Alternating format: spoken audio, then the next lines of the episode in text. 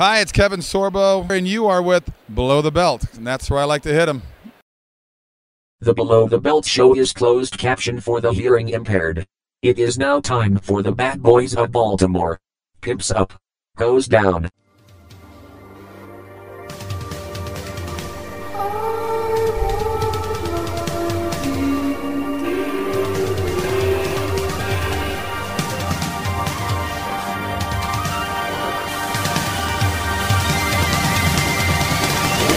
Live one here.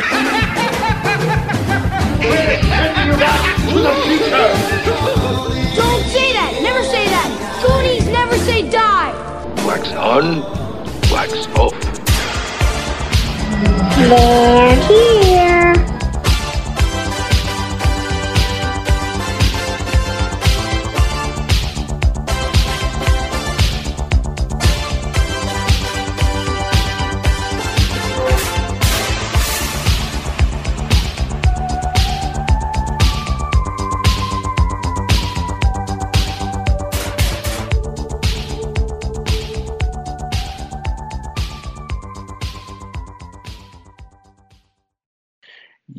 That's right, guys. It's time for another episode of BTB Below the Belt in the Mother Effing House.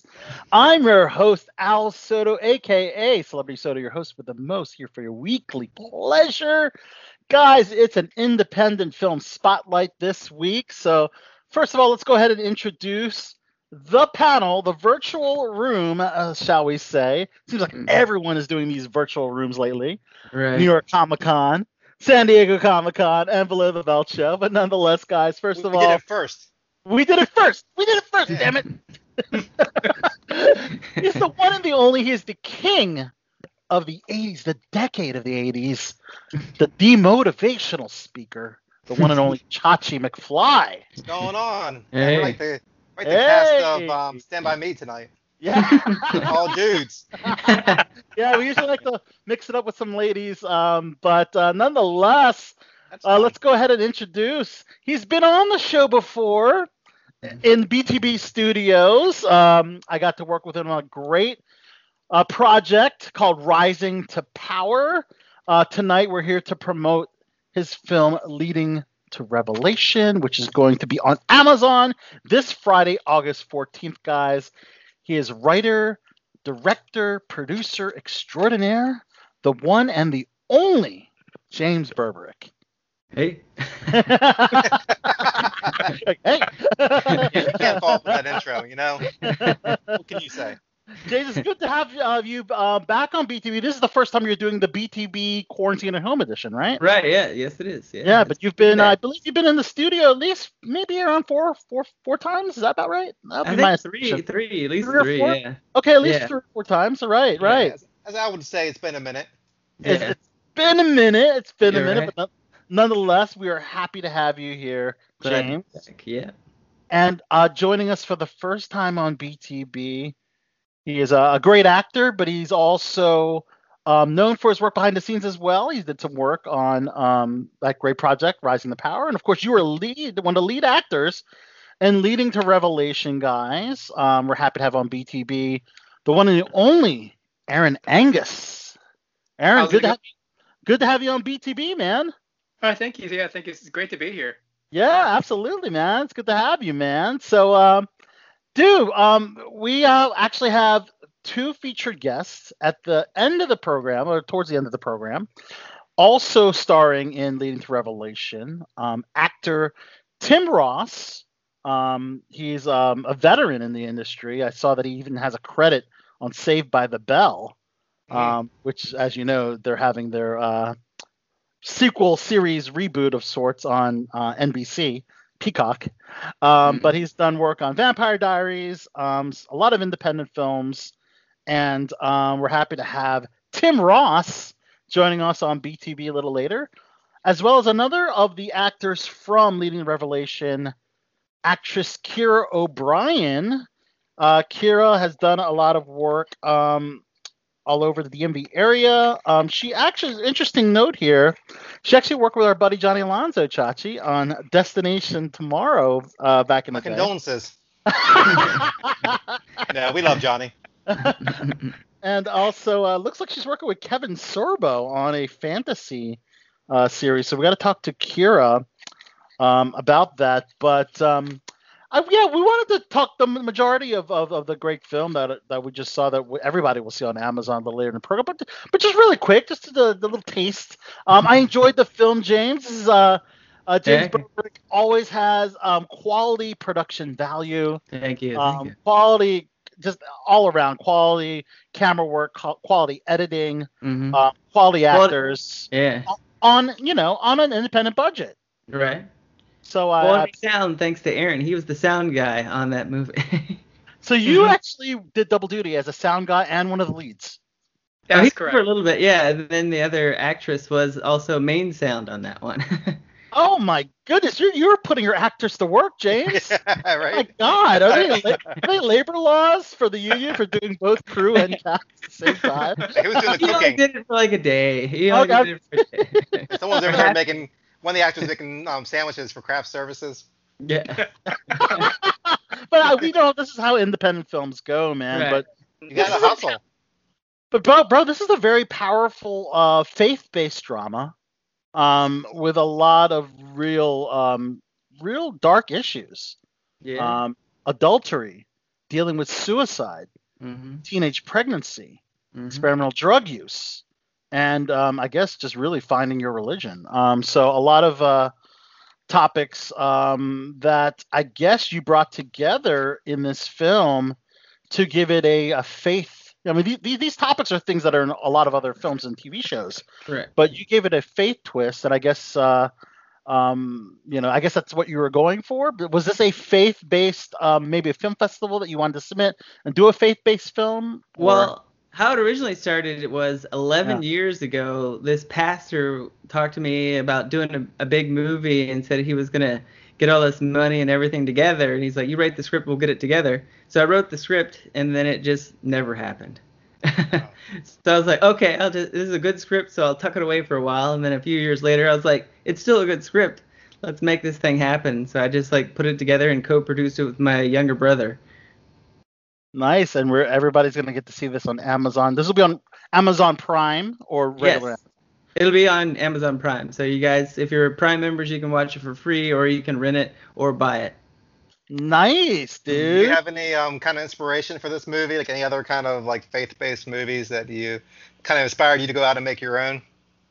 Uh, not really. I kind of just took inspiration from other films and just kind of geared it towards that way and just okay. to see how it would play out in a religious setting. Huh? Are you a religious person, James? I oh, I am to a certain degree and everything, and I just kind of made this for that audience. I wanted them to experience it because I have some friends and family that are, so I just kind of like that was my target audience. Okay. Pretty cool. Yeah, I think that audience is often overlooked in this day and age. You know, with yeah everybody. Um, I don't know. Like a lot of people seem to be against religion nowadays. It seems like more and more. So it's good to see, um, refreshing to see somebody um, coming out with you know something different. Right. Yeah. I mean, just saying the word God or saying the word Christmas. Um, yeah. Yeah. Exactly. Have, have some some people up in arms when. Right. Right. You know. I, yeah. I frankly don't see anything wrong with those terms. Yeah. Uh, yeah. Especially like a spiritual, see... spiritual kind of movie is, you know, mm-hmm. I think mm-hmm. what we need mm-hmm. nowadays with everything going on in the world. That's the the reason actually I kind of pushed it or got a push from my friend to put it out there now is he's a, a, big Christian and heavy in the church and everything, and he said he was recently like looking into Revelations and everything, and then he Googled it, and one of the things that popped up was leading to Revelations on IMDb. So he was like, "Hey, he's like, your film is on IMDb, and we should get it out there." So I was like, "You're right." oh, awesome. Yeah. Yeah, no doubt, dude. Well, as you know, you're like Jesus coming on this show um, with all the sinners and the prostitutes. So, um, welcome. Yeah. so, Aaron, Aaron, you're a good friend of James, so I guess that's how you got involved uh, with the project. Yeah, absolutely. Nice, nice. Now, how did you uh, how did you enjoy uh, this type of role that was it seemed to be very dark? I mean, someone that a character that has gone through a lot of uh, tragedy in his life. Um, one of the uh, main things that drew, uh, drew me to it was that uh, it was very different and uh, very challenging uh, because of all the emotion that went into um, doing such a role like that. Wow, yeah, certainly so, man. I mean, just a couple things that your character dealt with. Um, you know, seeing your own mother pass away in a car accident because you and your dad walked away uh, unharmed. Um, also, your um, previous girlfriend uh, had died of a drug overdose as well, and uh, uh, caused you to um, you know go into depression, and of course you you uh, lost your religion due to that. Hard, had a hard time dealing uh, or believing in God, um, which it, it's totally understandable. That's a lot of trauma. Oh, absolutely. Yeah. Yeah. So luckily you have the light at the end of the tunnel in uh, Ana Rochelle Diaz, who plays Abigail, uh, who is an incredible actress. Um, Mhm. I got a chance to work with her in Rising the Power. I was, uh, she's uh, also been on uh, Orange is the New Black and a couple other. She's got uh, a bunch of c- cool credits, um, New York based. So, uh, how did you like working with with with uh, Anna? Oh, it was amazing. Uh, She's definitely knows what she's doing, and she definitely helped um, with some tips and everything as well. She's uh, Nice. very experienced. Mhm. Awesome. Dude. Awesome. Well, dude, lots of luck with uh, Amazon, James. Yeah. We're gonna we're gonna be uh, circling back. oh yeah. Not Rising to Power, but Leading to Revelation. when, yeah, uh, that's right here. when That's right Tim and. Kira call in, so there's plenty of plenty of time. So um, so what we do here on BTB is just go go over everything going on in the world of entertainment, um, uncensored. Talk about our thoughts and Mhm. uh, just everything going on. So here we go with BTB and the entertainment review, guys. So um, as you know, um, as I mentioned earlier, um, Comic Cons are doing the um, the live panel, uh, you know, the panel virtual approach that you know similar to what we're doing here. That will be the case for the New York Comic Con. Chachi, I know uh, this is one of our favorite cons to go up to New York Yeah. and uh, cover. I mean, we've covered, I believe, four New York Comic Cons already. Um, so this is the latest big Comic Con yeah. uh, to announce that they um, are going the virtual route, um, uh, following the footsteps of the San Diego Comic Con. Uh, one thing that I think is better about this the, is the they're they're going to feature live Q and A's, Josh. Instead of pre-recorded uh, Q and A's that you're going to watch with your favorite stars and your favorite actors from your favorite TV shows, you're going to um, be able to go on live and participate in the live chat. Mhm. So this just gives you a little bit more of a um, an interactive experience. Um, Okay.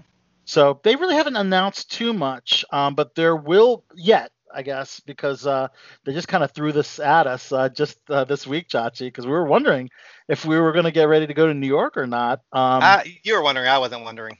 Oh, you're you're pretty hundred percent sure it wasn't happening. Yeah, I knew it wasn't because there's no way, like with the two-week quarantine for New York, uh, there's no way Mhm. they're going to do a Comic Con with all those people. I mean, they would have been the only event, like since the quarantine, that would have did Yeah. this, you know, in the U.S. So I, I didn't see them taking the risk and Yeah, having um, the spread, especially in some like hotbed area. Mhm. no doubt. So we're going to see um, a panel for Star Trek, uh, the Star Trek franchise. As you know, they have all this great programming. American Gods on Starz.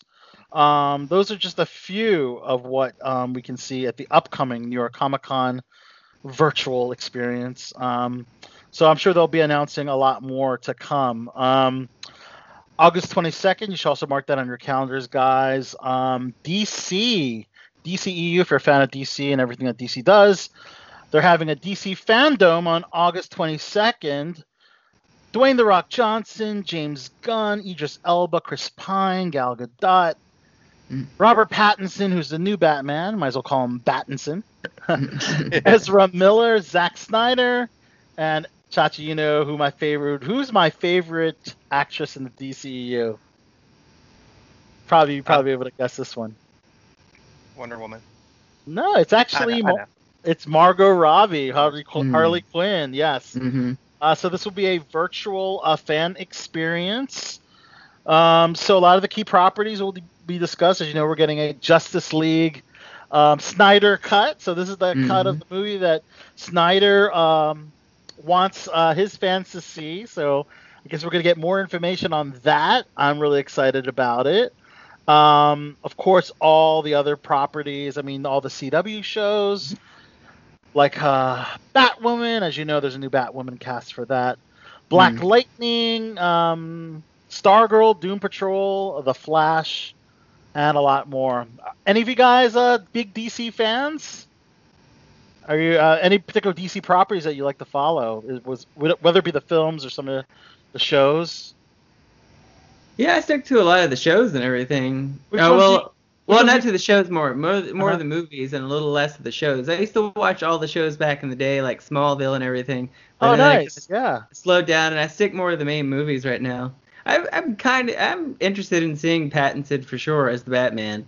Yeah. You kind of think of him as Twilight, but then you see him in something like when he does the grittier light the what's that Lighthouse? one lighthouse yeah you Yeah. see that you're like okay there's there's definitely some he's got some range Yeah, no, I'm curious to see what it'll do. I mean, yeah, at first I was thinking sparkly Batman and sparkly Batman suit, like the dazzled Batman suit. But uh, one thing that Pattinson did not do, and I guess this is, I guess it's controversial. He didn't, he didn't decide to bulk up for this. He just is just the wiry emo kid from Twilight. So um, a lot of people were saying that he didn't go the the you know the typical superhero look where you're all Right. Jacked. You know, he did not go for that. But uh, I mean, if the acting you know is is excellent and, and and the way he carries the character of Bruce Wayne and Batman, then maybe we can overlook it.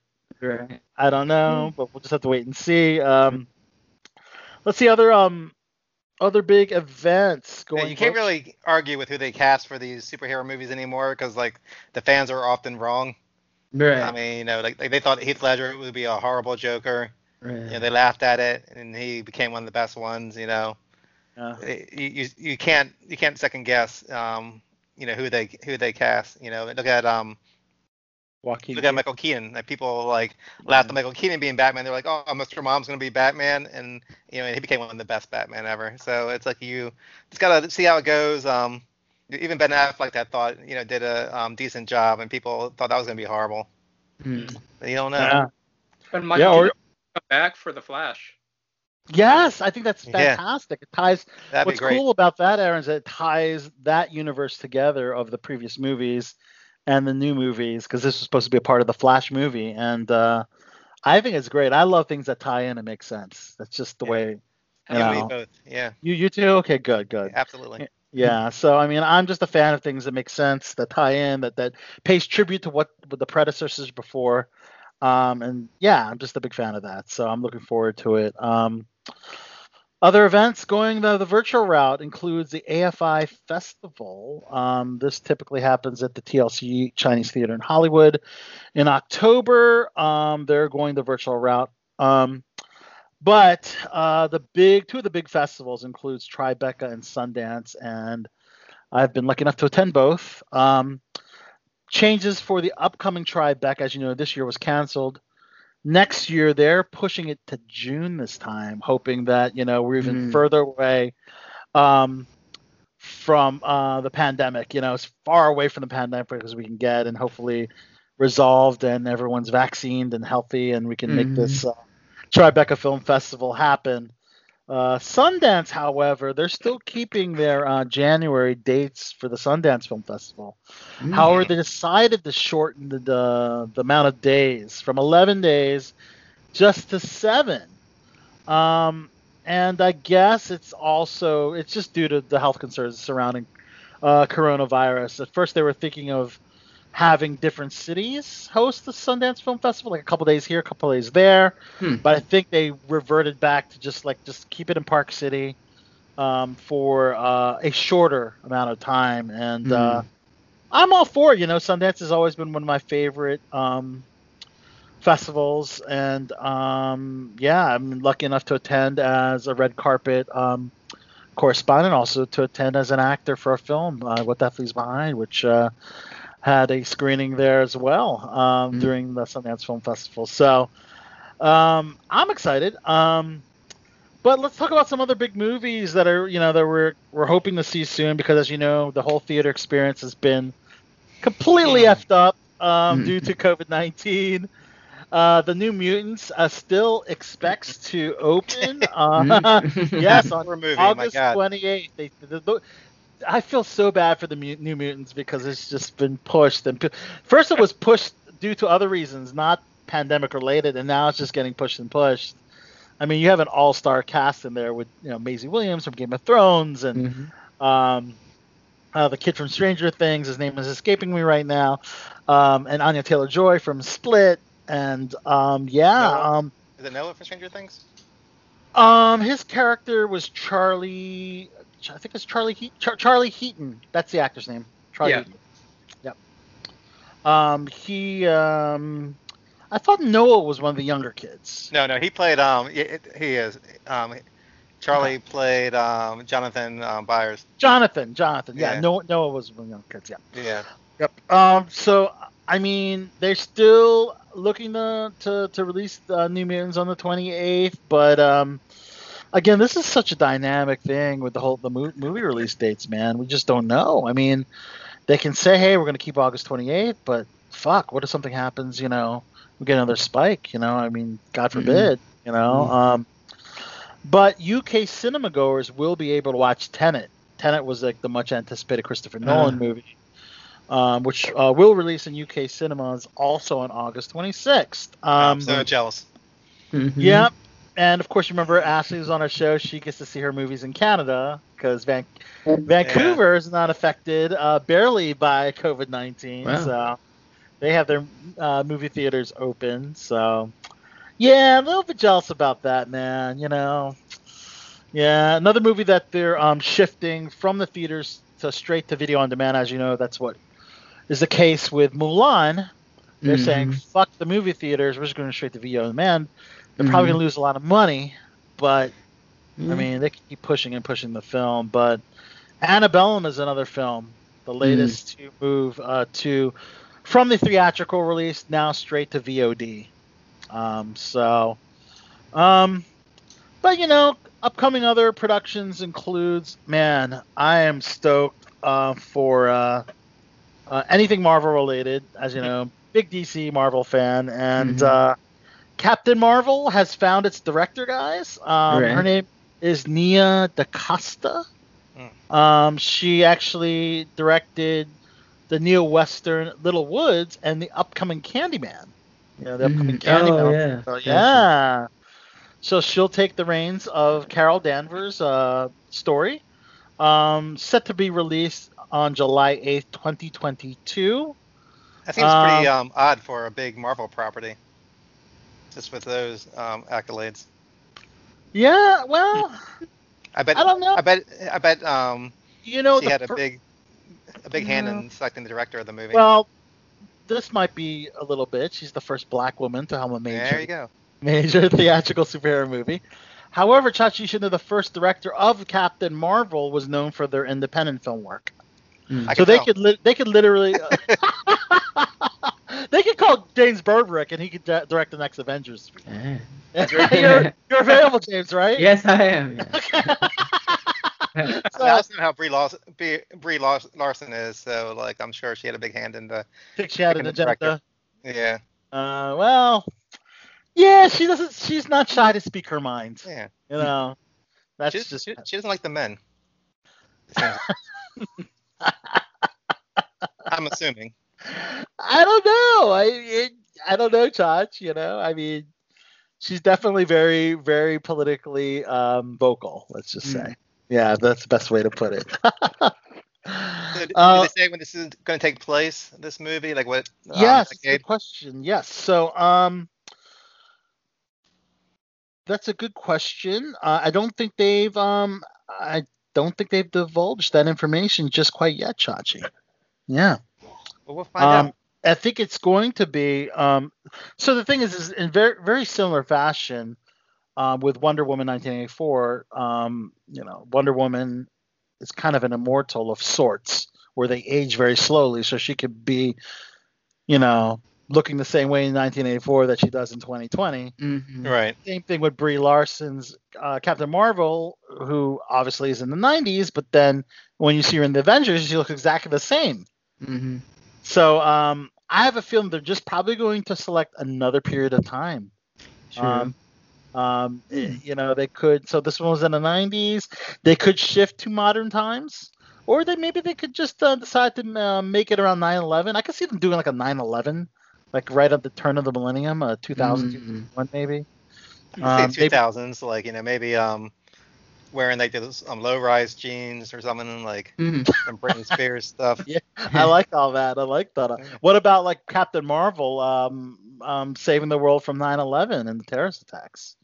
You know? Yeah, yeah. I don't think they'll go there, but Yeah, that's a.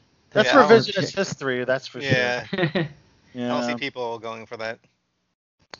Uh, Lionsgate, um, they're getting um, well, so two big franchises for Lionsgate. Uh, first is John Wick. We're gonna get a John Wick four and 5 Mhm. They're gonna shoot those back to back. Um, so um, one will come out in uh, 2022, and the other probably 2024. I'm assuming, or if they shoot it back to back, I I wouldn't be surprised if the, the next one comes out the year after. Yeah. I Um, mean they're enjoyable, but I don't know if we need two more. like It's a big franchise, yeah. yeah, but I yeah. don't want to see them becoming like Fast and Furious. Like Right. That's a good point. We had we had too many of the Fast and Furious films. Yeah. Sure. That's just that's, that's just way over the top now. Um, Lionsgate's also working on the Dirty Dancing reboot. mm, Mm. Jennifer Grey will star and executive produce. So. Mm. I hope they make it an actual sequel, not a reboot, where she's playing the same character, just older, and then Right. you know they can introduce her daughter, her son, you know, kind of making a generational thing, which is what happens in the '80s. You know, you have all these '80s properties, just like Bill and Ted's.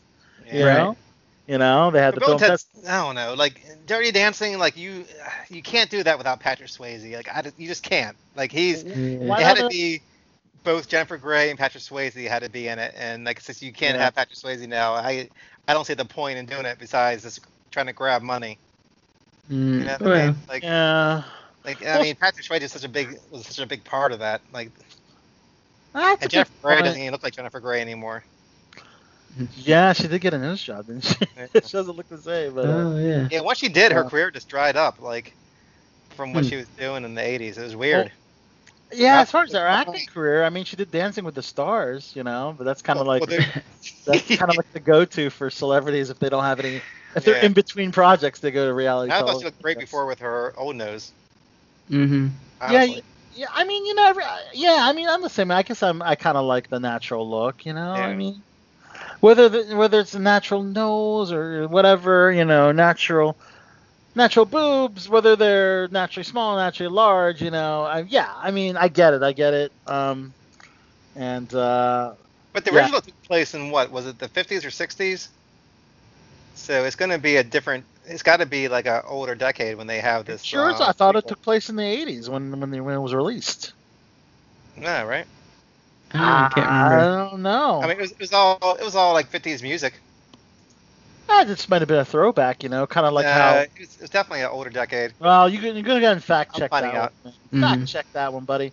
Um, Disney plans for a third Tron movie. 1963. oh, it is. That's It's- supposed to be the 60s. Okay. Yeah. Got it. Um, Tron, you know, the, the sequel was kind of under, underwhelming. The one that came out in the 2000s, Yeah. mid 2000s. Um, they're coming up with a third one, and Garth Davis um, will be directing this. Mhm. um, who made his directing debut with the 2016 um, biographical drama Lion. Um, Jared Leto had signed on to this project, so Mhm. um, he won't be playing um, the Joker. This- Thank God. Everybody gives him a hard time for that, but I, I, I Mhm. really, I really think it's just the way the movie was cut and, and the writing that. I mean, he never was given a chance. I don't think, but I never Let's the give him a character. chance. I never liked the the way the character was presented in the first place. But I mean, yeah, he had a very small role in that movie. Yeah, absolutely. Um, Um, yeah, but Tron. I mean, I watched the um, this documentary on um, on um, Disney Plus called um, Prop Culture, and they went through different movies and they're trying to find different Oh, props from older movies. And Tron was one of them, and like they talked a lot about how the movie was made, and it was really like a, it really was like a hard movie to make, and really was groundbreaking at the time for them to make it. You know, especially with um, using um, actual props. Um, it's a lot so much easier nowadays with um, all this computer animation but back then like i mean it was like a big undertaking to even produce that movie it was pretty cool I can believe.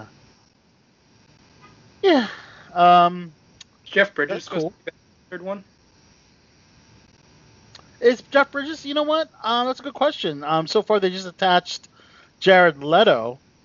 Jeff Bridges should be a part of the third one. Um, but I, as far as what I'm reading, um, yeah, um, if they decide to make this a reboot, then I doubt doubt that's the case. Mm.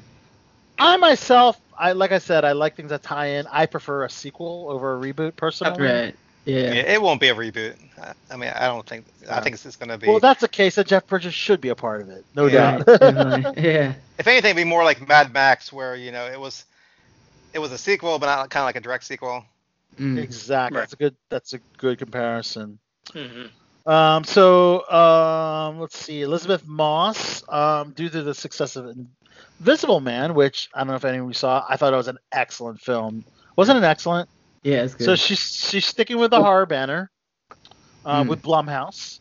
Uh, next film is called Mrs. March, um, Hmm. based on a novel of the same name.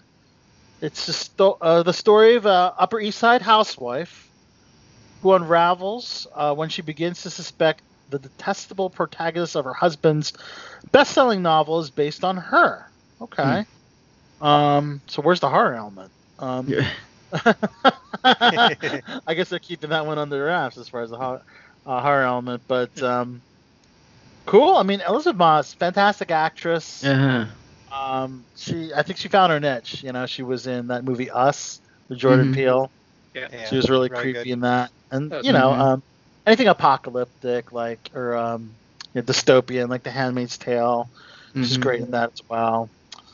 Um, another um, book adapted for a movie will be um, Caster.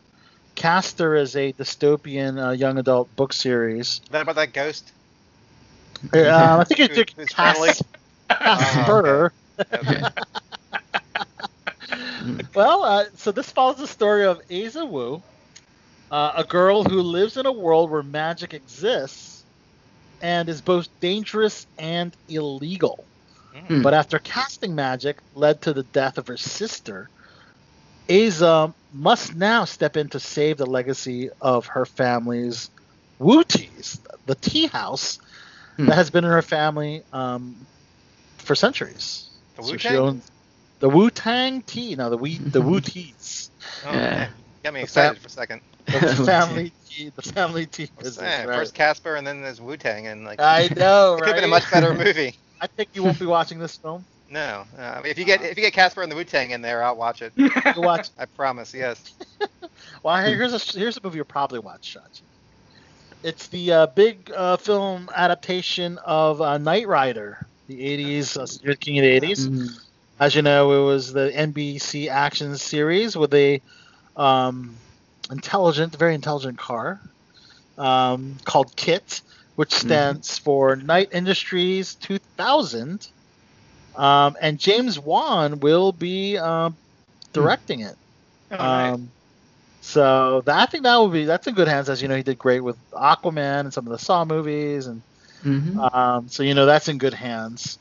Well, they've been trying this for so long um, to reboot Knight Rider, and they tried with Knight Rider like 2000. I think that was the name of the series they tried to bring Oh, out, yeah. and yeah. I think I think they had some TV movies like, um, I don't know. So like you, don't I, think they're going to the well one, one too many times? I mean, I like to see it with David Hasselhoff. Not gonna lie. Hmm. Huh? Him to be the star. I mean, but at least hopefully they have him as like the mentor. Like, um, He's going to be a mentor for some younger stud. I mean, that, that's what. Yeah. You know what I mean? I, I don't need to be a stud, but I mean, just like. I, I, I mean, I, I could picture like a Channing Tatum or like a, a Yeah. Ryan Ryan Gosling. Come on, let's be honest. Actually, I think Channing, Channing Tatum would be good for that role. Yeah, Channing Tatum. but, You Yeah, know, think- something like that. Yeah. Go cast Uh, that. What's that? So Or even go cast that. You could look past it. I said go cast that. Oh, uh, I should Channing cast Tatum. it. Yeah, yeah. I should. Well, I hope they have Uh, the same voice for KITT. Um, the guy from um, Boy Meets World. Yeah. The- I, his I don't, name? Um, I don't know the if um, he's been, teacher. uh, I mean, keep as, as many of the original cast as you can. I'd say. Mhm. William Daniels um, from Boy Meets World. He was the voice of KITT, but he's 93 now, so I don't know if that's gonna work. Yeah. Is he still with us? Yeah, 93. Okay. Nice. Oh, Mr. yeah, Um, what's his name? Mr. Was it Mr. Feeney? Feeney. Yeah, You know, Teeny. Clint, Eastwood, Clint Eastwood is still directing in his 90s, so Yeah. But he directed Richard Jewell just last year. Mhm. I mean, I, you gotta you gotta admit that's pretty impressive for a 90 year old man. I think he's 90 on the dot, I believe. Um, It's, To direct- it's unbelievable. Yeah, because like, it, it is know, unbelievable. It is My really grandfather's 89. I just try to picture him like, I mean, he's still working, but I trying to picture him like directing a whole movie. I'm like, man, that's pretty rough. Mm. right, right. You gotta be super sharp just to direct the movie and keep track of everybody and where the Yeah. movie's going. Like, Mhm. Yeah. I'm not sure at this point, Clint Eastwood can do it in his sleep, but Mhm. it's still impressive. Yeah. It is very impressive. Um, another so we mentioned Batman earlier. Um, so I guess they're doing they want to get more animated films out there and more targeted towards everybody, kind of like the Into the Spider Verse with Spider Man. They're going to do a Batman Soul of the Dragon, which will be um, which Mm. is a period piece. Takes place in the 70s, but again, it's also animation. Mm. Um, Kelly Hu will be um, doing voice voice work as Lady Shiva. David uh, Giuntoli will be Bruce Wayne and Batman. Also, Richard Dragon, the character of Richard Dragon, Ben Turner, and Lady Shiva, as we mentioned, will be also a part of this um, animated film. It's actually an original story, not based on any comic book storyline, so that's interesting Mm. um, completely um, original thing. So hopefully that will uh, work out. Um, interestingly enough, speaking of uh, China, um, uh, Ben Affleck will be uh, directing um, a film called The Big Goodbye Chinatown and the Last Years of Hollywood. So this is a making of the film Chinatown, the film Hmm. noir classic, and it's been set up by Paramount. So it'll kind of be like a um, kind of a uh, docu docu film, I guess, of of of of a, of a film Mhm. inside look of, of, of the making of the film. So um, that's kind of cool. Um, a lot of actors are uh, directing now. Uh, Jason Bateman, as you know, Ozark's one of my favorite uh, shows right now. By the way, working on an Ozark actor or actress for an upcoming episode of BTV. So keep your fingers crossed this pans through. Yeah. But I got nice. the fires. I got the fires burning, man. All right, cool. Yeah, man. But uh, Jason Bateman, as you know, it's not sadly not him that we could have the show potentially yet, at least. But uh, he's gonna direct um, a film uh, called Superworld. So it's based on an audiobook, a superhero audiobook, um, which is interesting. Um, not much information on much of the um, plot line other than it's set in 2038 everyone oh, so so here everyone on earth has superpowers here's the twist Hmm. except for one man who may hold the fate of humanity in his hands Hmm. wow everyone on earth that okay that's different i mean Yeah. here's- usually it's your team of superheroes saving the day you know saving um, mortals. Sa- saving us mere mortals Yeah. but now you're in a world where everyone has fucking powers. Hmm. Everybody. That's crazy. I, that's kind of wild, man. I don't know. Jason Bateman's come a long way since Teen Wolf 2. It's like, good for him, man. dude, dude, yeah. I mean, he could have been just like, you know, gone a long time ago, and when no one, Mhm. like, I remember that guy from Teen Wolf 2. Whatever happened to him? Yeah, but he's, Well, yeah, he's I mean, doing he had great. a successful career. Just like, I mean, let's not forget Arrested Development was a very successful Yeah, after that, yeah, show as well. and like Um, Silver Spoons. like his sister Justine didn't find similar success, you know. I think a lot of it had to do with like Justine didn't really age as well, you know, as Jason did, you know. Mhm. Maybe that's what it has to do with. I don't know, but um, Hey, where's she been at? Justine? Yeah. She's 54 right now. yeah. Mm. Um, I remember her as the prostitute in Arrested Development. That one. Justine episode. was in, in Arrested Development. Yeah. Oh, nice. yeah, her last her last role was in Modern Family, okay. 2013. Oh, okay. That was seven years ago. Yeah. well, Wow. Does it show her like working on anything as a director or writer? Or no? Okay. Interesting. She kind of just left the business then. Just Hmm. Chill. Um, so yeah, the, as I mentioned, doc, documentary films are kind of uh, a big deal right now. A lot of people are, are doing them. There's a there's one called Robin's Wish. It's all about the life of the late Robin Williams. mm. Um, uh, talked about you know dealing with his brain disease. As you know, the brain disease actually led to him to commit suicide. Mm. Oh, wow. Yeah. Um, so that should be really interesting. That comes out on September 1st. Um, there's also um, a documentary from a White House photographer named Pete Souza um, called The Way I See It. There's actually a trailer out now. It's kind of cool. Hmm. He's um, photographed presidents from Ronald Reagan all the way to uh, Barack Obama, and he shares the stories behind some of his most famous photos. Mm. So, um, wondering if he will be um, featuring. A, well, yeah, no. So it says uh, using his unique vantage point to show the failings of President Trump. Okay, interesting. So I guess this, I guess this film doesn't definitely has a uh, a liberal Hmm. slant to it. I guess, um, or a truthful slant, depending on how, however you want to look at it. Uh, Yeah. I'd rather just see a movie about him taking pictures of, of all the presidents. yeah. I mean, I think that's Oh, the way the way the that's that's the main focus of it. So you're gonna have to throw your, you know, your your crazy topics. You know, um, maybe they'll focus on how um, Trump didn't want Obama's portrait in. Uh, he refused to hang Obama's. That's like a tradition. The Mhm. preceding president, you hang their photo. Did he take the portrait of Obama? This guy? I don't know, but he's he's taken a lot of them, and he's well, he's a White House photographer, so maybe maybe there was a different uh, photographer for the portraits. And I'm Oh, just that's yeah. just my guess. I don't know. I don't know if that This is that's your the topic is in there, but um, um, but uh, yeah, but we'll get into. it. We're not really a political show, but there was a little bit of political news and uh, that we can uh, discuss a little bit later um, uh, let's see. Uh, so this is interesting. So, um, so 80s and 90s kids may remember Blockbuster. Um, there's Yes. only one location now, um, and it's in Bend, Oregon. That's right. Yeah. And they decided to make it a nostalgia um, place for people to see, and it's now available as an Airbnb. So you can actually, yep, you can watch any VHS your heart desires. Um, you know, I mean, obviously you can watch your streaming stuff, but yeah, why? If you're in an Airbnb, you're gonna Mhm. pop in a VHS, you know, and just just Right. uh, enjoy it. I guess. I mean, I guess they had DVDs too, so I'm sure they have Yeah. that as well. Mhm. Um, but um, yeah, no, it's uh the last, last, the f- absolute last. I think that's the second to last blockbuster was in Alaska.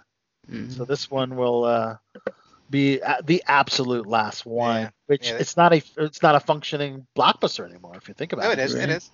It still Is it is. still it's still a functioning blockbuster? Yeah, I yeah. thought okay, I thought the, the whole Airbnb aspect took over. You know, No, they're they're doing this as like a thank you for um, the people supporting them during the whole pandemic. Okay. because I was thinking about what if you're like you know late at night you're you're watching TV, you're scratching your nuts watching something, and then somebody walks in and rents something.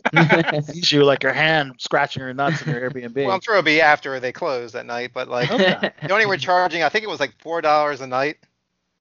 Whoa. It's kind of like the price of a video rental. Mm. So it's just, it's just a way for them to give back as like a promotion for um for their Four ninety nine. My God. Four dollars a night. Yeah, I, I think I mean it's really just a way for them to like get in the news by doing this. I mean it's been all over the mm-hmm. news, so it worked.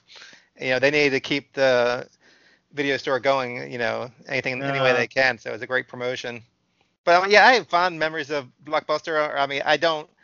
I don't miss those days of having to go rent, but it, it is something like in your head you're like, oh yeah, I do kind of miss this like walking in there on a Friday night and seeing like all the new releases and like, you know. But then I hated like the ones that I wanted being sold out, and then I hated having to return it, you know, and forgetting to return it and getting all these late fees. Late fees. Mhm. yes. But, That's yeah, one it, it- it's definitely something where it's the last one in existence, and I'm glad there is still one left. Yeah. So if uh, I guess if I ever visit Oregon, that would be a place I'll want to see. Yeah, It's like way like it's like way um on the east side of Oregon. It's like you know, it's, it's nowhere near like Portland or anything. Or the the Goonies town. No, yeah, Goonies is on the. Astoria. I mean, it's it's like yeah, Goonies all on the west coast of um Oregon. So yeah, of course. Lots of water. it's not course near like much at all in Oregon. Interesting. But it's cool So- to. Yeah, so big news with Disney. So Disney is rebranding its studios. Uh, they're taking away the Fox name entirely from uh, 20th Century Fox Television Hmm. in wake of the merger. Uh, it will now just be known as 20th Television. Interesting. Hmm. Curious as to why they wanted to nix the Fox from the 20th part, Mm-hmm. but it was just negotiated on the merger terms between Disney, Disney and uh, 21st Century Fox in order to prevent confusion among consumers. So, um, but yeah, It's kind Disney. of sad. Plus- yeah, yeah, you sad about that? I mean, 20th Century Fox is iconic. I don't know. Mm-hmm. Well, the Fox, that, True. the Fox network still continue. You know. Yeah, the network, yeah, but I mean, just the whole movie studio. Yeah, Yeah. that's a good point. I mean, But Disney Plus, we have some great um, great news. As you know, I'm probably the, one of the biggest Star Wars fans ever. Um, more um, cast members added to the Cassian Andor series at Mhm. Disney Plus. Uh, Adria Arjona has been um, added, um, who uh, joins Diego Luna and Alan Tudyk, who you remember in Rogue One. Genevieve Mhm. O'Reilly, Denise Gough, um, Stellan Skarsgård, and Kyle Soller. Um, they have not revealed Arjona's role yet, but um, this is really exciting. I mean, um, we're not going to get a movie for a while, guys, but Disney Plus will will bring us a lot of great television programs. I hope this was is as good or even better than The Mandalorian because I love Yeah. The Mandalorian. Mm-hmm. Um, Very good. yeah, either of you, James or um, Yeah. Oh yeah, yeah. I've seen. you Yeah, seen all of it? Yeah. it's I'm fantastic. ready. So, yeah, so yeah, I'm curious to see if this, if this um, Rogue One uh, series, this Cassian Andor series, Mhm. um, will uh, will be just as good. Um, also, they're talking about uh, bringing back the X Men animated series, Mhm. 90s cartoon, um, which um, so I guess there's still negotiations, but I think that would be great because you can get all of of of, of the series on Disney Plus. The original great show from the 90s is available for viewing, but I think that'd be cool to bring back. Disney is all about bringing. I just stuff hope they do back. like the good animation, not, not this new like shitty animation they're doing now with all the um, shows. Well, it depends, whole, like, what your, it depends what your cup of tea is, man. So there's like Yeah. animation Well, there's that's more. my cup of tea more, is good animation, not shitty ones. Well, there's there's more. Like, like the She-Ra animation. Come on. She-Ra, Yeah. I think She-Ra's taking notes from anime. So you have Mhm. more of the anime style animation. Granted, that's probably not the best choice of animation. And then you have like Thundercats, like yeah, leave it. You have CG animation, you know, completely like Pixar style. And then you have the like, yeah, more the more old. I mean, Rick and Morty, I, I love their animation style. Um, I still think it's, it's it's still on the old school side of animation, and it works, you know. Um, but um, we'll have to wait and see which which way they go with this X Men series. But uh, another thing Disney's bringing back is Three Men and a Baby. Can you believe this shot? Yeah, see. for Disney Plus. It's a remake God. of the '87 comedy, and it, Zac Efron will be one of the uh, the three men. I guess. I guess they haven't Yeah. decided who the other uh, three men will be. Um, but uh, I don't know. I mean, you know, they're doing Dirty Dancing. They're doing all these. You know, they're gonna make every goddamn '80s movie uh, a sequel or a reboot. right. And it's just never as good ever as the original ever. What they do, like it's. Yeah. I mean, That's and it, an it, re- example that was good. What about Halloween, the new Halloween movie? it was good, but wasn't as good as the original. I don't know. You think it was good as the original? There's no I way. think so. If you look at the original and how groundbreaking it was, and like Huh? how iconic it's been over the years, there's no way the new one equals that. I mean, I You- enjoyed the new can, one, Can either of you guys think of a, a newer film that? but, that but but the new one, I mean, it was a sequel better than- anyways. yeah. That, that wasn't a remake. That was a sequel. well, I I think either sequels or remakes are still they're, they're, they're still. Uh, don't you feel like they're still? Uh, well, I mean, yes, I, there's a big difference. Yeah. The reboot wipes out anything of the Right. originals. Which I hate. Mm. Yeah. a sequel uh, pays homage to the original cast and, and brings yeah. Mhm. Um, Yeah. Like, like, like Bill and. Ted, like the new movie, that's the sequel. So like, okay. I don't mind I'm that. gonna. I'm gonna say that the new Wonder Woman was better than the TV show on quality. There you go. That's a good one. that is much agreed. I agree with that one, dude. Absolutely. I bet I can think of a list. Aaron, can you think of anything? I I, I just Um, need a little bit of time to write things down Yeah. because I know there's been some really bad. Someone's joining us a little bit on the early side. Maybe she's testing it out. I think she's Yeah, testing. okay. Okay. I think she's here popping up. Um, let's see on Netflix. I guess moving on to Netflix. Uh, so Yeah, yeah, you- so Yeah, but you, I mean, you really see TV really pioneering like the creativity nowadays with all the different series they're making, where movies are just like, oh, we're gonna do a sequel, we're gonna do a remake, we're gonna do a reboot, all this stuff. Like, like TV's come out with originals. I mean, you know, maybe they're based on comics or whatever, or based on books, but they're coming out with original stuff that you haven't seen before. Right. So I mean, they're Yeah. they're really um, you know, and independents, you know, like you guys, they're showing new stuff. But you know, just the basic Hollywood, you know, it seems like they're too afraid to take big chances anymore. They're just going for stuff that they think is going to convert to um, dollars. funny. Yeah. Yeah. Well, I guess another um yeah, I mean I guess in the same vein, um would be um well, no, it's not really the same vein, so I can scratch that idea, but it's uh it's Guillermo del Toro. He's uh, dream, uh, te- reteaming with DreamWorks Animation and Netflix to produce a motion picture based on his Emmy winning Troll Hunters Tale of Arcadia fantasy franchise um, and it's Wizards. The third series in the franchise debuts on Netflix. Um, so this is planned uh, for 2021 release. Troll Hunters: Rise of the Titans will also be uh, produced by uh, Del Toro, so something to look forward to. So, well, a lot of things have has has to have good source material. So on Netflix we have uh, Mark Millar. He's a really good independent comic book writer. Um, the comic book is called Reborn, and um, that will be an upcoming project on Netflix based on his comic book. Screenwriter Beck Smith is going to write the screenplay adaptation. Chris McKay from the Lego Batman movie is going to direct the project. Oh, nice. Um, so Reborn is um, the logline is as follows: Where do we go when we die? What's waiting for us on the other side? Okay, it's a little afterlife thing. So 80-year-old Bonnie Black finds out when she passes away in a Manhattan hospital, opens her eyes in the world of Adist- Adystria, a magical land of monsters and dragons, Hmm. where good and evil are waging an internal war. Wow. This is kind of deep, man. This is a, a definite twist on Afterlife, I guess. Uh, reborn Yeah. in the prime of her life, she finds her all her old friends and loved ones waiting. So I guess this is a an alternate of, of heaven, but doesn't I don't know. Uh, this could uh, ruffle the feathers of some, you know, purists or religious fanatics, maybe. I don't know. Uh, maybe some of the fans of Leading Revelation, people that have strong uh, faith beliefs that there's no other afterlife other than heaven. Uh, but uh, I don't know. It's, I mean, it's kind of a cool concept. I can't, you know, uh, can't uh, can't disagree there. Um, we're also getting a Chupacabra movie on Netflix. Wow. Uh, directed by uh, Jonas Cuaron.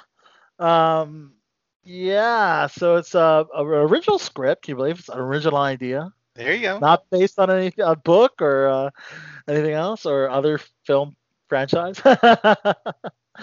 um, but it centers on a teenager named Alex, who, while visiting his, his family in Mexico, discovers a young chupacabra hiding in his grandpa's shed. And in order to save the mythical creature, Alex and his cousins must embark on an adventure of a lifetime. Okay, It's pretty cool. Hmm. Yeah. See, but you- I mean, you heard Original more idea. original stuff already talking about Netflix than you heard about talking about Hollywood yeah. movies, which is crazy. Well, I, mean, I started watching um, the Umbrella Umbrella Academy um, over the weekend, and I Mm. watched like all of season one in like a few days. wow, now you're ready to started finish. season I'm, two. I'm only on episode three, Chach. Yeah, and that Netflix Wow, is just killing it. I mean, all these TV shows look like um, I mean, they got you know movie quality now. Yeah, for real. It's real. crazy because you used to watch TV shows and it's always like was cheesy special effects, cheesy like um Yeah. you I'm gonna I'm gonna act- agree like the effects of that show kind of blow away some of the CW shows because I think the budget's not as big. Yeah. So with the CW um, superhero shows, the the yeah, I, I noticed that. I mean, it's still okay. It's Yeah, it's but pretty good. it's, it's pretty good. It is pretty good, but you're not going to get cinematic special effects. Yeah, you can tell the difference between big budget movie special effects Mhm. and smaller Right. um, budget uh, television shows. You That's can why I stay away from it. I stay away from special effects at this point because I know I can't pull it off to the quality Right, I'd like it to be. Right. so I give you right. more character driven right now. Char- there you go, character driven. Although Yeah. you did talk about doing a superhero project, though. I ha- yeah. Is I, this something that you would want to forego the special effects? Because you know there has to be special effects in it. oh, there is, and it's gonna be limited to what it needs to be, and, it, and I have to. I made I wrote it so where it looks good enough. uh, It's not like crazy CGI or anything, okay. or practical. Yeah. Yeah. All right. Yeah. Cool. But what's funny Yeah. is um we were talking about Blockbuster earlier. They actually had the chance to buy Netflix for fifty million dollars, and the CEO laughed at it, thought it was. a Oh joke. yeah. Yeah. it's crazy. Oops. Now, now you know if if they did buy it, it it may very well have turned into nothing, and like it could have been gone by now. Netflix. They might have just kept it as a DVD um service, you know, True. Right. Or, li- or like a streaming service, and never like started all the original content. So you never know what would have happened. But it's just kind of funny that just for 50 million, they thought it was a joke back then, and now Mhm. there's one blockbuster left, you know, which is not even part of the um, corporation. And Yeah. Netflix is all that people talk about. Mhm. Interesting. Um, also on Netflix, though, this series looks really dope. It's called Away. Stars uh, Hilary Swank. Uh, the trailer just dropped.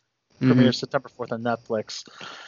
It's you know it's kind of like something we I've seen before in a movie, like kind of like Interstellar a little bit, but it's um, Mm. a mix of uh, outer space adventure and a family uh, drama. As uh, Swank's character Emma Green grapples with her decision to embark on a three-year jour- journey that brings her to Mars, uh, leaving behind her 15-year-old daughter and husband, played by Baltimore, Maryland's own Josh Charles, which I think that's pretty cool. Mhm. Um, um, and um, yeah, I kind of saw a lot of the similarities with Interstellar uh, when I saw the trailer, but Hmm. instead of the the Matthew McConaughey, it's uh, it's a Hilary Swank, you know. Uh, this is a series. this is a series or is it a film? Good question. Um, I believe it's a limited series. Okay. Hmm. Yes, limited series. Well, look at look, Hilary Swank on working for Netflix. Um, you know, you, you know who else is working for Netflix is um Cobra Kai. Maybe you're going to see like a, you know, Hilary Swank. You know, reprise her character in Cobra Kai. That, is, that that film is canon, right? Yeah, I mean, Uh, um, kind of unfortunately, but yeah. I I'd think- love to see it. I'd love to see it. I think she was definitely the highlight of that. I mean, Mi- Miyagi too, of course, but she was definitely the highlight of that um of that movie. I mean, the the writing was horrible and like Yeah. the, you know You remember that one, James? Oh yeah, that Karate Kid. Yeah. yeah Yeah. next Karate Kid. Right. Yeah. Uh, this this tra- this trailer looks pretty cool. This is a psychological horror film on Netflix called "I'm Thinking of Ending Things." Interesting. Um, sounds like a familiar phrase I'm used to hearing with all these women I've been dating. Um, but uh, it's based on Iain Reid's book and adapted. I know, right? Bad comedy. Uh, Self-deprecating. Um, so Iain Reid's book uh, was adapted to a screenplay by director Charlie Kaufman. It's set for a September 4th release. Um, Jesse Plemons is in it. Um, uh, let's see. Jessie Buckley is in it as well. Toni Collette. So we're yeah dealing with a pretty good cast here for this project. Um, um, so basically it's um, so a couple meet in a pub and soon begin a relationship, and the plot centers around the woman's realization that something isn't quite right on a trip to meet the parents. Okay. All right. So kind of keeping things vague, you know, I guess, you Mhm. know. Um wow, Netflix has so much new pro so many new projects, man.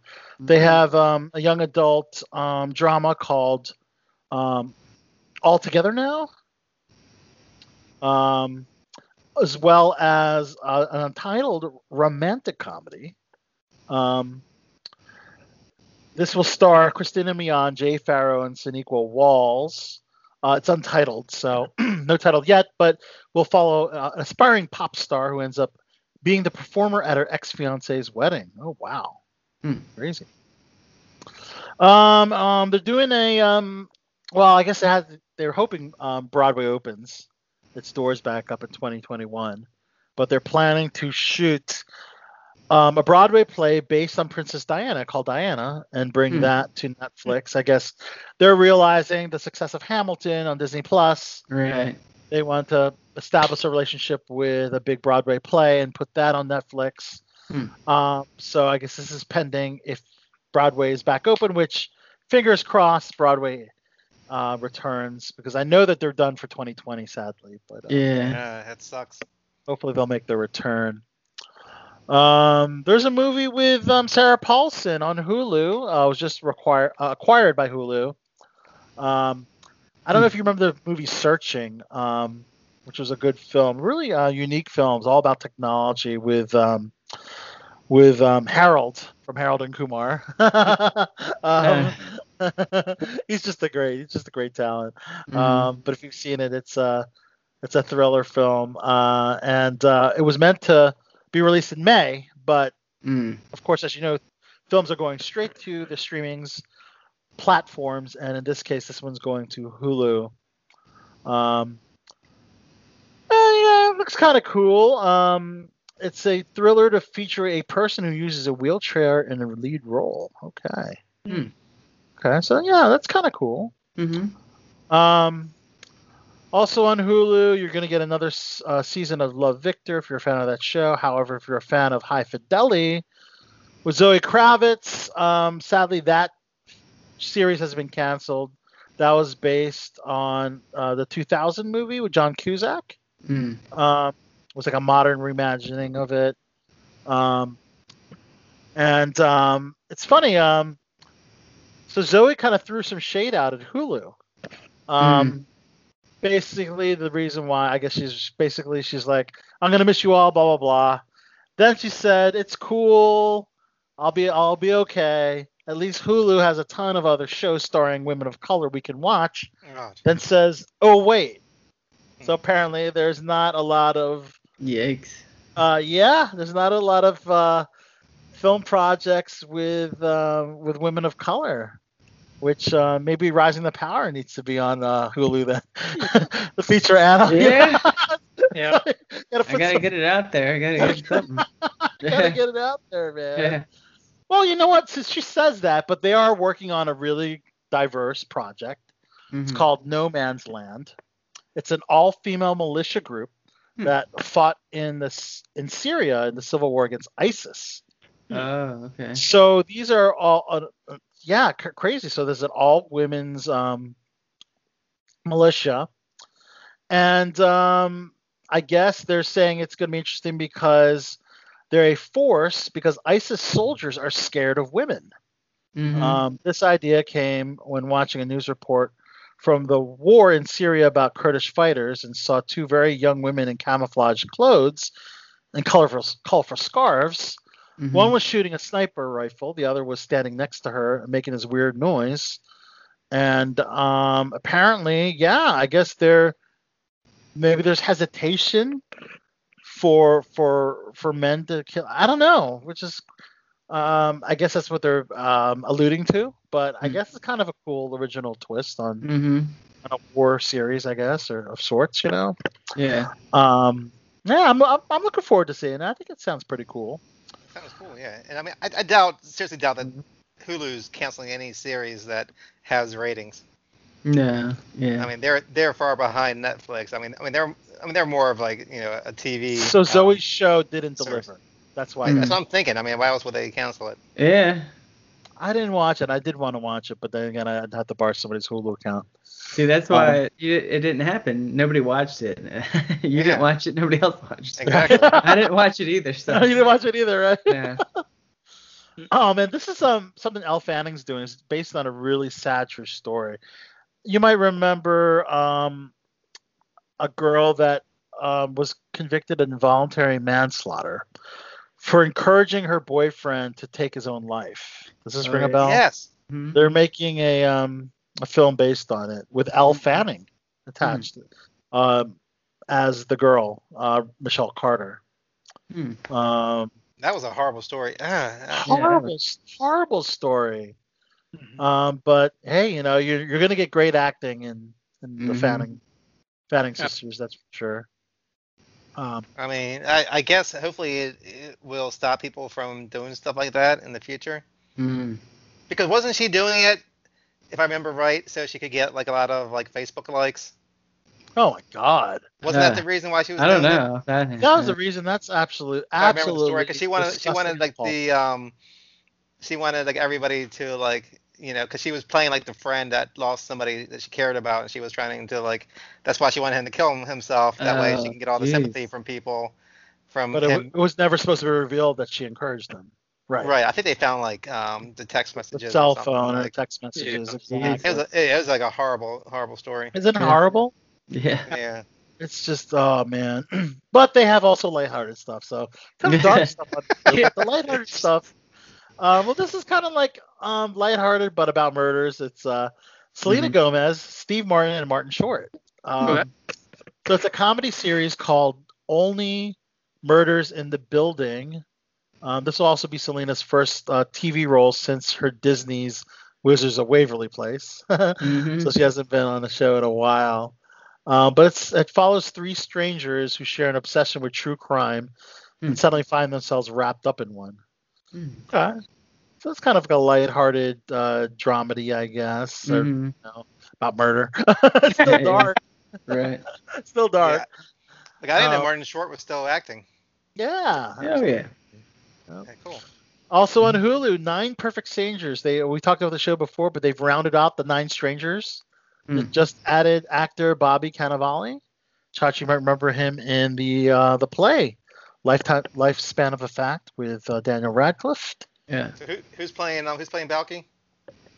So this is not anyway uh, linked to the '80s show that you liked. Okay, okay. If okay. that's what you're thinking of. That's a shame. This is, this Okay. is this is Nine Perfect Strangers. Okay. Mm. I thought it Um, was just like you know, like like like Fuller House.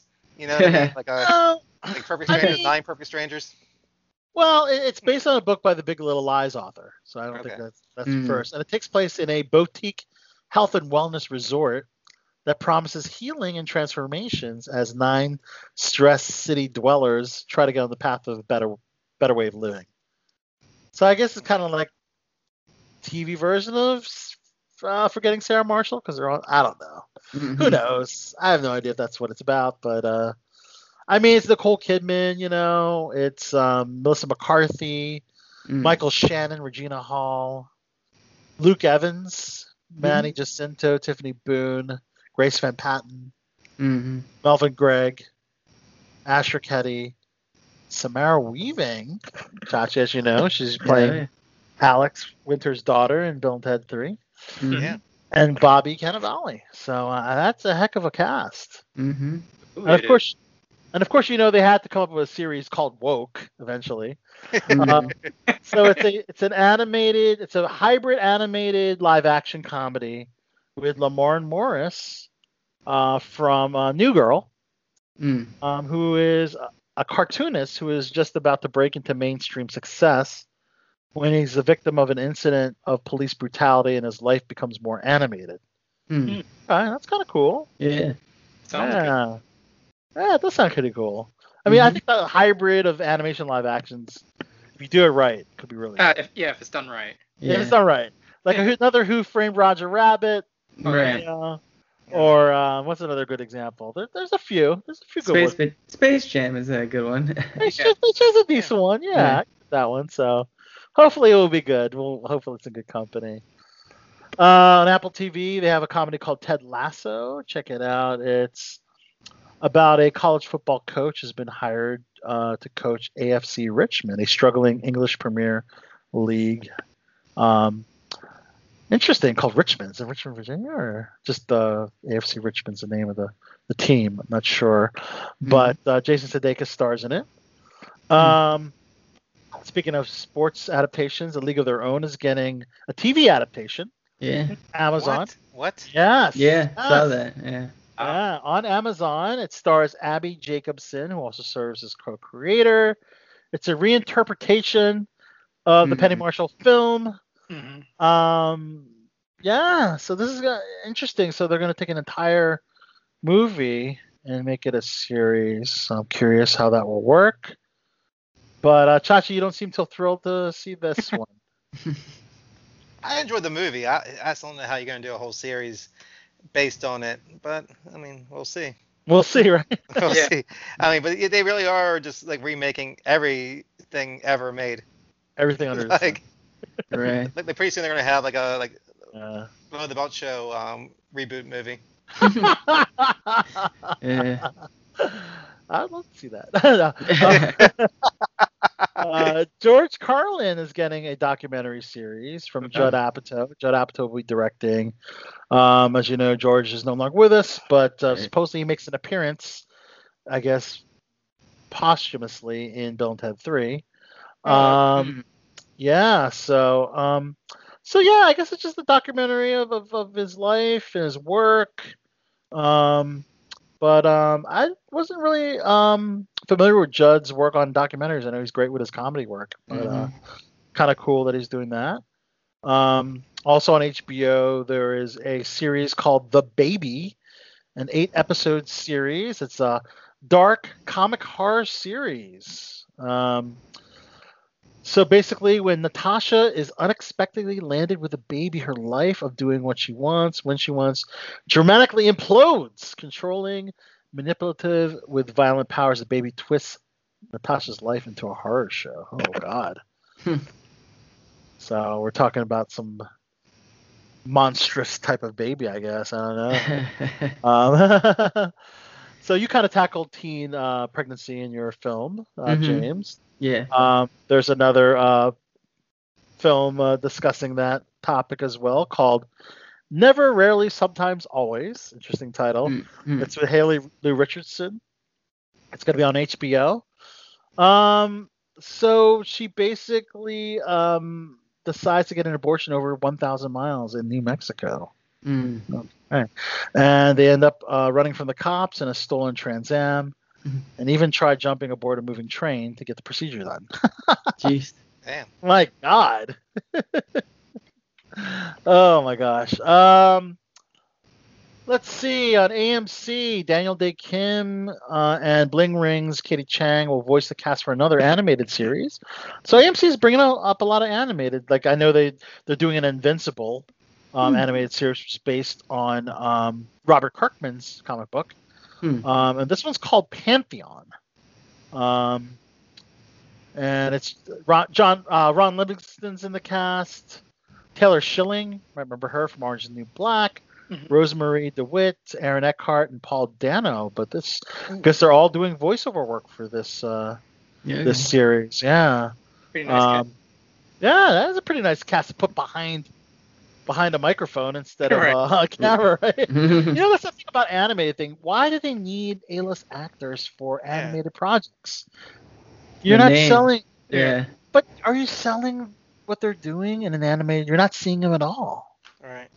yeah, I guess You it's- know, like you could you could cast James Burbrick, Aaron Angus, Al Soda, Chachi McFly in the next Pixar mega mega movie, and people will still go out and fucking watch. Yeah, it. if, it, if it's Pixar, Yeah. they no matter who's in. it.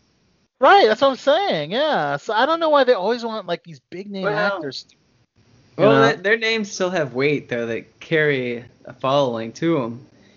You and I aren't um, gonna have it like Tom Hanks. You boom. Yeah. That's eyeballs. Yeah, we, we're I not gonna get bring. it. But I still think if it's a good animated series, they're not tuning in for the celebrity. I don't know. I mean, I No, it's- no. If you do it right, it has to. Yeah. It'll make waves eventually. Like Rick and Morty was like. yes, true. Nothing- Justin it- Justin it- Roiland. Yeah, he's not a big celebrity, but people knew you know knew, were familiar with him. They, they knew Dan Harmon from Community, Yeah. Yeah. but um, Oh, but Family yeah, that Guy, was Nobody knew who they were. when you're right when that when that first came out. It's oh, when true. Seth- when Seth MacFarlane first launched Family Guy, yeah. Uh, did you know that interesting uh, trivia that he was on the he was supposed to be on one of those planes on 9/11? Yeah. That's his Oh yeah. Yeah. There, Yeah. there would Wow. there would there would be no Family Guy. Yeah. 'Cause I think that's right before, or maybe he was developing it then. No, it was after. Oh, was- Yeah. yeah. there might have been not No any. more seasons. Yeah. Oh, there's still okay.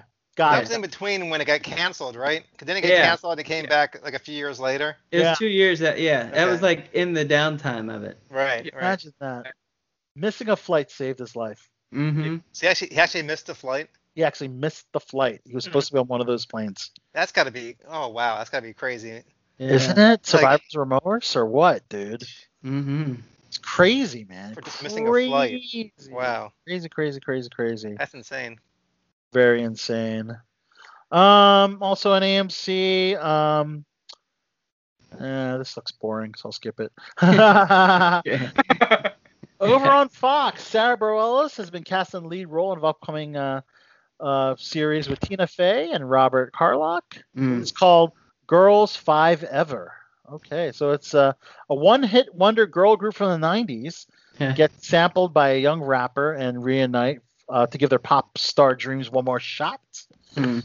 Okay, and Sarah. It's kind of Sa- like girls. Is it girls forever? But there there are five of them, so they call five it girls of- five ever. yes, you like that, huh? Uh, no, I, I, I didn't say I liked it, but I'm I'm trying to figure it out. Sara Bareilles, I guess, uh, proving her acting chops. You know, I know Mhm. she's got um, she's got um a Broadway um gig um, but uh, she'll star as Dawn, Hmm. one of the members of Girls Five Eva, who is now a bit restless in managing her life. Her family's a small Italian restaurant in Queens, Hmm. and yeah, and then I guess she gets the uh, opportunity to uh, bring the bring the girl group back together you know, for another shot of fame. All right, Chachi, I know you watched the Save by the Bell um, uh, trailer. Uh, does it? Are you convinced to watch it now? I know you're a big Save by the Bell fan. It's I don't know. It's, it's, like a, it's another thing where like you know something didn't need to be continued or rebooted or like. Well, it's not. It's not rebooted now. So you have Yeah. Mario Lopez. You have um, Elizabeth Berkley. They um they actually teased about the caffeine pills. Yeah, Mhm. yeah. One So of the yeah those in the trailer. So I mean, it, it's what you it's it. Is, so what aspect uh, are you not a fan of? um, I don't, it's like say with the bell if you go watch it now, it it doesn't hold up. It's it's Mm-mm. like real like cheesy. Mhm. and I, I loved it back in the day. I, I, I'm not gonna lie, but yeah. like, I don't I don't know how you could do that kind of comedy nowadays. I mean, but people, like, people like Fuller House, and you know I couldn't watch it. I thought it was too cheesy. Um, Right. And I, I think the regular Full House is too cheesy now. I don't I don't know. I mean, I mean yeah, I probably I'll probably give it a chance. Um, Mm-hmm. it just depends on on how much they try to um, respect the original show. Um, it's, Okay. So the trailer didn't really grab you. No, I, I mean I like how it's a lot of the original people are coming back. Um, Mhm. You I- will give it a shot. I mean, if I if I get um, what's it on HBO uh, Max or whatever. No, this is It's on Peacock. NBC, Oh, that's right, NBC Peacock. Um, Yeah. And if you're a cable subscriber, you get it for free. oh, So you can- so You can use uh, mom and dad's Yeah. login information. That's good. That's a You good. know- um, you know the pa- discussion. the- Thank you. the generation of. I can I edit didn't think it about out. that. But thanks. Is that out now, Peacock? Yes, it's out. yeah. It is out now. Yeah, yeah. So as, as a, I'm already a regular cable subscriber, so yeah, you get it. Same thing if you're an HBO subscriber, you get HBO Max for free. Mm. So they're just Yeah. kind of. If if you're an HBO subscriber, you get HBO Max for free. right, right. Yeah, so that, that's kind of a nice mean, thing. Is Peacock out now with shows? Yeah, yeah. They they um I didn't I haven't yet yet to I kind of perused through it to see what was in there, but I haven't actually sat down and watched anything yet. Okay. Yeah, but uh, yeah, check it out. Yeah, I mean, Check it out. Also it on? Peacock. Is have they said yet when the series comes out? Um, good question. Is it in in the notes? Is when when it drops? I haven't seen anything that said the date yet, but Yeah. Hopefully coming soon. Um, there's actually another um NBC. I mean, honestly, good for them. I'm glad. I'm glad they're all working. I, I, I know they all they've all done stuff, you know, throughout the years. Yeah. But um, you know, I mean, I'm sure they enjoy being together again, doing a project. Yeah. So I'm not going to down it yet until I see it. Yeah. Well, MacGruber uh, is another show that will be on Peacock. It's based on Will Forte's Saturday Night Live character. Right. Yeah, I don't understand. Like, I, I watched the movie. And I thought Are you gonna watch that? know people like kinda it. fun. I mean, I, I just didn't. I, I didn't find the humor in it, and I mean, it, it seemed like a really this really long bad SNL skit. Yeah, so they already had a 2010 feature film. Yeah. Mhm. Now they're gonna come out with um, a limited series. I guess an eight episode series. Um, so I don't know. Uh, it might be. Peacock. It's on Peacock. On Mhm. Peacock. Like, You know, people are just dying for any kind of content when they're like Mhm. Yeah. bringing Mc, MacGruber like a series. My God, they're like, Right. they're, what can we buy that's not already bought by Netflix and and, Mhm. and Hulu and, and, and like um. I got stuff. I got stuff. I over guess here. that's- yes. what do you What do you think about this one, Chachi? The Fresh Prince of Bel Air, Mm. more of a drama reboot. Right. So apparently, this is uh, there was a viral video that actually caught Mhm. Will Smith's eye because they took their time and made a quality trailer. I, I don't think they shot the full episode, but they put a quality trailer just to get the important beats of it, and it caught Will Smith's eye, and they're gonna they're going to uh they're gonna produce this um Fresh Prince of Bel Air, and it's just simply called Bel Air. Mhm. So this is I guess this is the trailer says Bel Air Mhm. because the Fresh Prince automatically turns into a comedy. You can't Right. have a serious, but you know it's, it's a different take on it. You know, it's kind of like talks. You know, it, it show shows this the the racial injustices of of the the Fresh Prince character, Mhm. and you know uh, he got in trouble with the law, and then he moves to his wealthy uncle and aunt's house in Bel Air. What was the racial injustice? He got he got jumped by black people Um. in West Okay. Philadelphia All right. On- Well, then I'm on the playground. Was it on the playground where, where he spent most of his days? That's Yeah, that's right. why he got out of there. He got Oh, he got okay. jumped by a, a black gang. Mhm. Okay. Okay. Yes. Okay. Um. But um, I don't know. You looking forward to that one? You, is that something you're gonna, worth tuning in, tuning in for? It's like it's like more. I mean, my God, how much stuff they gonna reboot? My God, I mean, I would have rather have seen like somehow like Carlton's son had to move out to um, West Philadelphia for some reason and, and live with his uncle or something like that. Just have have a whole total reversal there and have him try to like survive and and go to school and stuff and like I mean Yeah. because it's kind of like the same. It's kind of like the same series is going to be as Fresh Prince, except for this is going to be like um, every white character is going to be like, I've never seen a black person in California before. What are you doing here? Like they're gonna act all surprised Yeah. and treat them Mhm. bad. That's going to be the whole like first season, I think. I don't, I don't know. I mean, will Will Smith be the father in it? Like, I can see him producing and not being involved because this is clearly going to be a reboot, not Mm. not a um, not a sequel oh, it's not. series. I, I can see his production company producing it. You know, um, he could also possibly play a different character. I don't know. I don't I know mean- if they're what they're going to do with it, man. So we'll They just have, wait like, see. a lot of good episodes, like you know, with Uncle Uncle Phil, and like I mean, it sucks that he's gone. 'cause he would have been great Right. doing a, uh, you know, having a role in that series. Yeah.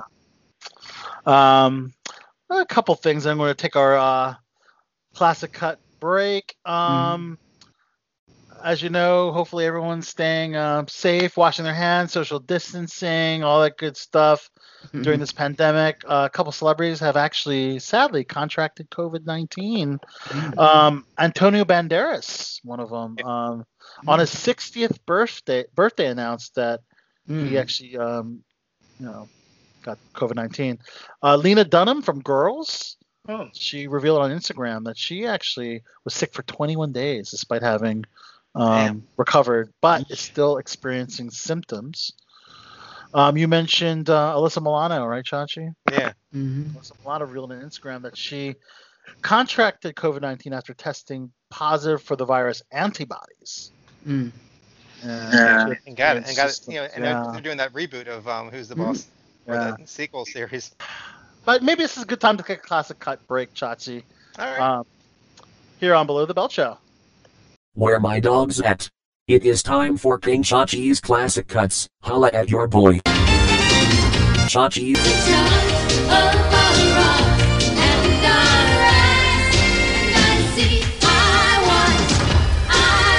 Shachi.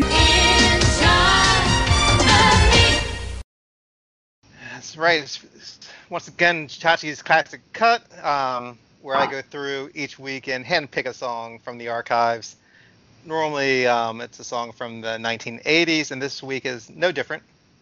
Um, you know, people who are fans of the Grateful Dead know that this past um, this week um, was the 25th anniversary of the passing of Jerry Garcia um, from the Grateful Dead. Surprisingly, it's been 25 years already. And um, you know, Grateful Dead, like a hugely uh, popular, popular group, but they were not that popular on the um, like Billboard charts.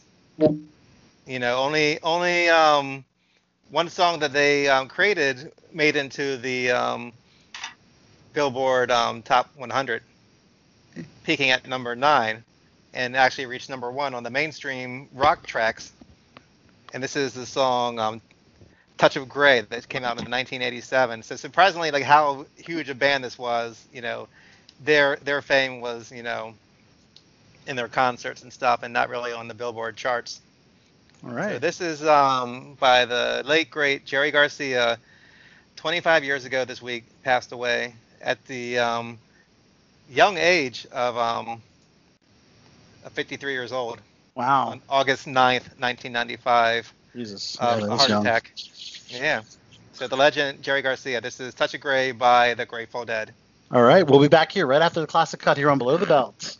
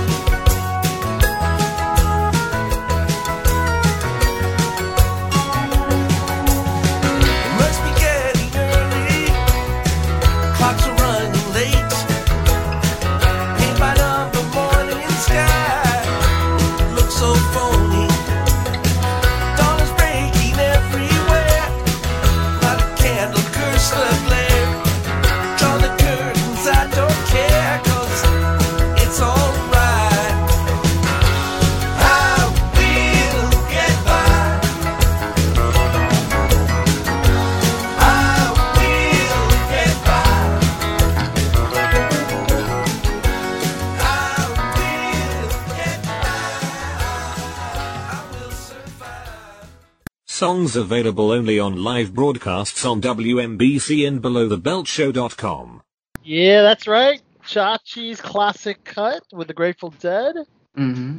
25th anniversary of the passing of Jerry Garcia, um, which is uh, which is uh, crazy because, wow, just seems like actors, um, entertainment figures, political figures, uh, things. Just 2020 has just been a sad year in general for for a lot lot of, of passing. So let's throw out uh, um, give our respects uh, to some people that have passed away um, this week includes uh, Lorenzo Soria, the president of the Hollywood Foreign Press Association, uh, had passed away at the age of 68. Uh, Sumner Redstone, who um, whose media empire started with a drive-in theater business that turned into the empire that included Viacom, Mm. Paramount Pictures, and the CBS Corporation, Damn. died at the age of 97. Uh, Kurt Luedtke, who uh, who was a writer that left journal- journalism for Hollywood, won an Academy Award for his Out of Africa screenplay. Okay. Passed away at the age of 80. Uh, Raymond G. Allen Sr., a character actor known for Uncle Woody on Sanford and Son. Oh, Uh, yeah, sadly passed away at the age of 91. And we have two um, celebrities that passed away due to COVID 19. Trini Lopez, pop singer, guitarist, who acted in Robert Aldrich's The Dirty Dozen, had passed away from COVID 19. And um, this is an interesting tie in, but there was a WWE superstar named Kamala. His real name is James Harris and he was a monster heel. His gimmick was he was from Africa and he didn't speak English, and he would like like beat on his belly like a drum, and he would do like the splash off the top rope. Hmm. Um, he had been sick for a while. He actually, due to I think um, his health issues, diabetes. diabetes, had legs. Yeah. I believe his legs were amputated. They were. They were. Yeah, Mm. and um, caught COVID nineteen while That being sucks. treated, uh, and then died of a heart attack. Sadly, so complications due to COVID at the uh, the age of seventy. He was known for his big feud with Hulk Hogan in the WWE. Yeah. Um, uh, so rest in peace, Kamala. Interestingly enough, Handler Kamal- Kimchi. And the handler Kimchi was interesting, but Mhm. it's so surreal that we we had a wrestler named, Ka- well, pronounced Kamala, James Yeah. Harris, hmm and now just announced the VP uh, candidate, uh, Mhm. running mate of Joe Biden is Kamala Harris, Mhm. Yeah. Which is the exact same name as James Harris. Last name is James Harris, and the same Yeah. gimmick, and the, the gimmick name of, of of Kamala is the same as the real name of Senator. Kamala Harris. we know Um, some assholes are going to say it's some kind of conspiracy, um, and that um, Kamala was killed. Um, so there'll be no confusion with um, with the VP Oh. uh, running mate. Yeah. horrible. That's I mean, horrible. You laugh, but I mean, people are saying that Tom Hanks is dead. You know, you all kind of like insane conspiracy theories. Yeah. I went in doubt to see this one. Mm. But the Yeah. wrestler um, Kamala was, uh, I thought, was a great heel. Um, and it, that was back when like most wrestlers didn't have an intro um, song, like a like a theme Yeah. song when they came on the ring. And like he was, I think he was one of the early ones to do it. Um, Hmm. You know, and really got you hyped up for the match. Um, Yeah.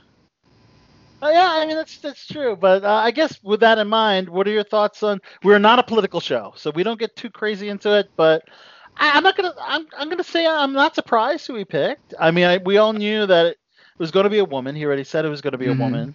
There was rumors that it was going to be Michelle Obama. Uh, I would have been really shocked about that one because Yeah. Yeah. Michelle's not known for her politics, and, and as you know, Barack and Michelle have gone on to now producing content for Netflix, so they're Right. not really Yeah. to get back in politics. So Yeah. I mean, it doesn't surprise me. Choosing a woman of color um, might be a smart move. uh, You know, um, to to to grab that demographic on the upcoming election. Um, again, we're not a political show, but um, I don't know. I I, I can I say I'm. I don't know, but again, because we're not a political show, Right. Mhm. you can choose not to comment or not. But uh, do you have? Do, do either of you, either of you have an opinion on um, Biden's uh, choice? I saw it coming, actually. Yeah, I, I was like, it's gonna be her fr- from a while ago. yeah, Yeah. They definitely saw it coming. hmm yeah, Yeah, Yeah. I'm, I'm the same way. Like um, a lot of people thought it would be um, um, Susan Rice. Um, they thought Yeah. different long shots, like because I mean, he said it was going to be a, a black woman, so people thought like maybe Oprah or something. Like, Mhm. like, yeah. I didn't think it was going to be any kind of like left field type of um, pick. Mhm. That Yeah. Yeah. I, actually I think it won't matter um, much one way or the other. Um, you know, for or against them. Yeah. All right, so it'll be an interesting uh, time come November, Mhm. uh, November second. It's gonna be So miserable. It's gonna be a miserable season. Whether I don't care, I don't care what side you're on. It's gonna be miserable. It's really gonna just put the cherry on top of this whole fucking year. the 2020, yes. Yeah, 2020 is Yeah. misery. It's nonstop misery. So I think we have one of our special guests. Um, do we have Kira? I saw her pop up a second There ago. she comes. All right. Hello, hello. She's gone again. Oh, you're gone again. Huh? No, no, I'm here. Okay. There you are. See, you got that awesome voiceover booth. All That's right. Nice. Right. So, guys, we're here with actress extraordinaire from Leading to Revelation. We have Kira O'Brien. Thanks for being a part of uh, Below the Belt show. And of course, you might recognize uh, a few of the people in the room, including, including director James Berberick and, of course, actor Aaron Angus. Um, I guess we'll get started. I guess we're going to wait for Tim to come on. Um, he should be joining us momentarily. But uh, first of all, great film, guys. Great effort. Uh, Yeah. There's Tim. All right, let's go and introduce him. So now we now we have here on Below the Belt show three of the actors from Leading to Revelation, which will be on Amazon Prime this Friday, August 14th. Let's introduce Kira O'Brien and Tim Ross. All right. Hey guys, how are you? Of course, we have also Aaron Angus, who we introduced earlier in the program, Mhm. uh, who is also one of the actors in this film, guys. First of all, um, how do you guys feel about this film being on Amazon? Such a great platform. Um, now the whole uh, world can see your film. Mm-hmm. Absolutely. Overall, your experience working on the film, your thoughts? Uh, I Uh, it's always good when there's good news on 20. yeah. I think we have a little connection issue with Tim. Tim, is, is Tim frozen on your end? He is on Yeah, mine. he's- Okay, yeah, no, you're I just- see him. There he is. Okay. There he You were is. freezing, Tim. Oh, There well, it doesn't feel cold here. So first of all, everybody excited that this film is going to be on Amazon. Everyone will see your work. Um, phenomenal acting job by all of you. You know, you guys did a great job. Thank you. Thank you. Yeah. So um, let's just talk about it because this film was shot a cous- a couple of years ago. Mhm. Very Any, hard uh, to get this. Yeah. Can you please, uh, I guess, share with us um, some of your uh, fonder uh, uh, experiences, I guess, or uh, of memories of working on this on this project? Uh, I really enjoyed working with James. Uh, I felt that um, the way he laid out the shoot schedule uh, and how everything was executed was extremely efficient. Yes. Tim, any Um, particular? Uh, well, first highlights? of all, uh, it was great to work with Kara again. Uh, we've worked together a few times over the years, Cool. and uh, I love working in that. And um, James is such a he's such a determined filmmaker and passionate filmmaker. You don't see that all the time. Yeah. Uh, so all around, it was a fun experience. How did you feel about some of the topics that you're tackling, like infidelity, teenage pregnancies? I mean, you're talking about very serious topics, but kind of like Yeah. sugar coated into a faith-based film, I guess. Well, you know, I I tell people I do this full time, and uh, a lot of my bigger paycheck jobs are pretty boring. So uh, it's fun to get stories that you can really sink your teeth into. Um, so they're difficult subjects, but they're much more satisfying stories to tell, especially when there's a redemptive quality to it. And of course, getting really slapped hard by Kara is always a highlight. I'm always, always looking for projects where she can slap me silly, where I see stars for a few hours. So, Kara, Kara, you did not hold back, did you, with that slap? You you laid into Tim.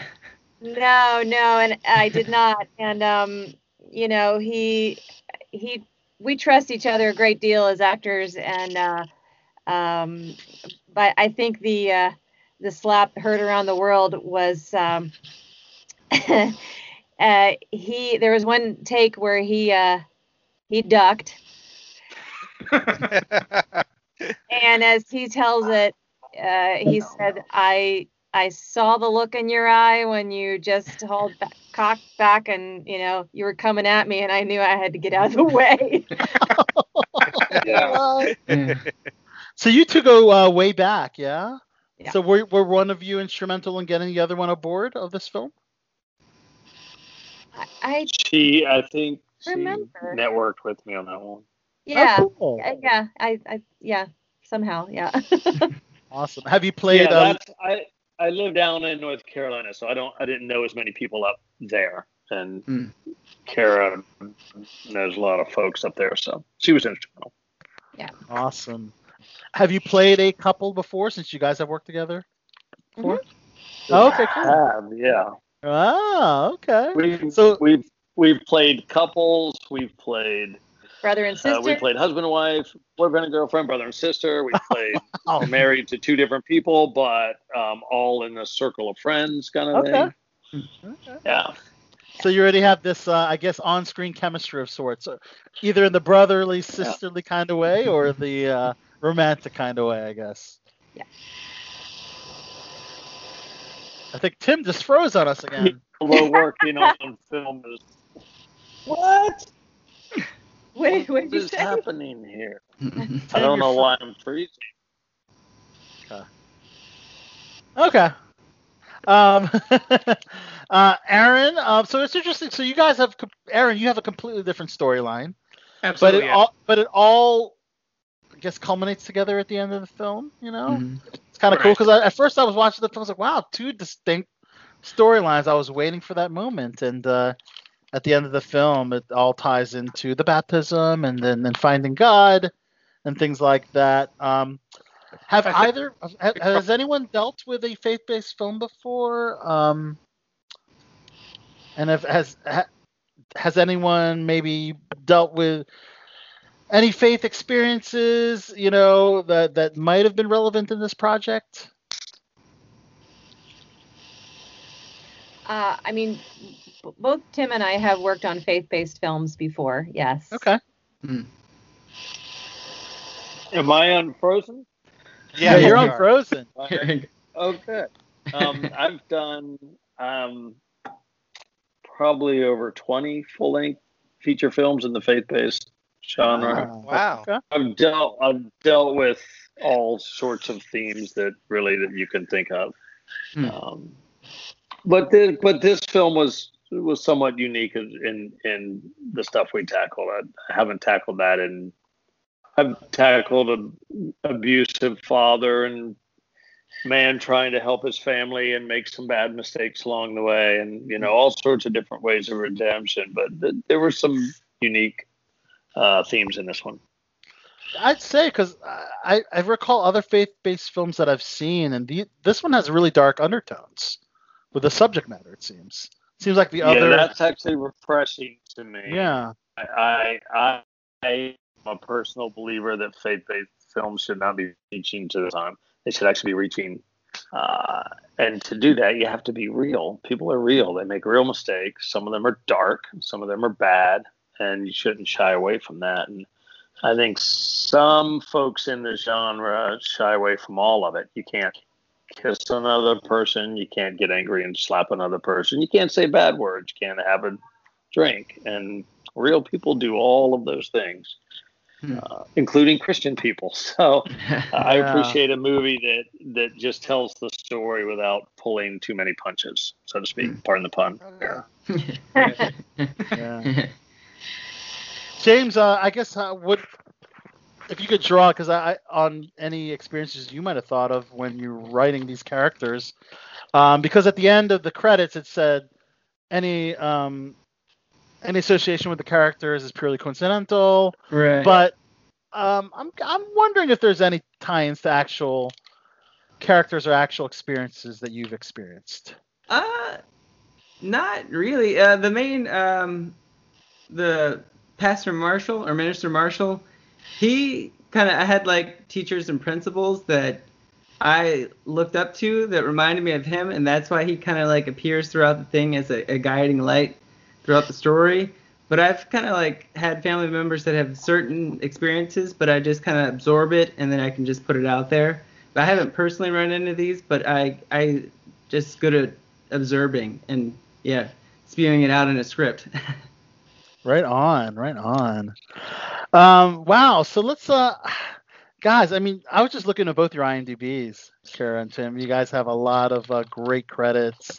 Um, Tim, uh, let's just talk about if we could pivot into a few other uh, projects you've worked on. I went all the way to your bottom of your uh, IMDb and saw Saved by It's the a Bell. long way. Yeah, It's a long way down. I saw Saved by the Bell. Uh, Skolnick, uh, I wonder how that experience was working with, I guess, the iconic uh, Mario Lopez and uh, Mark Paul Gosselaar Yeah. Smith Berkeley and uh, that experience in general. Um, yeah, it was it was fine. Honestly, I'm I'm kind of a weird person. I don't watch television really, and so I mean, Ah, I you're turn that TV actor, on a movie or documentary. I, I really didn't know anything about the show, and Really? and, and honestly, that was kind of yeah. And it was, I mean, I knew it existed. I knew it was popular. It was kind of an accidental deal. I've been doing fight choreography for almost all of my career as well. And so when that came around, I actually also did the choreography to help to help the actress throw me in certain ways and get me in, in certain involved um, in that regard. And I've done some things I'm so been associated with. And that one was fine, but that's the one that sticks all the time after all the years. Um, Well, which um, and, episode and, was it? and, and honestly, and honestly, generations too. I, I was doing an indie film a few years ago, and I come into base camp, and there's all these like 18 year old kids sitting around a computer, and I and they start giggling. They're like, "We're watching you on Saved by the Bell." I'm like, "How do you even know what Saved by the Bell is?" like, whole new generations watch that show. It's crazy. Well, which episode was it? I He's not could telling. not tell you. Is it on the IMDb? I, I, I really couldn't. I, I don't know. I think the, I the episode I number think- is on the IMDb. Yeah. Yeah, it's probably on IMDb. And then it called "Hold Me Tight." Yeah, that's it. Is that?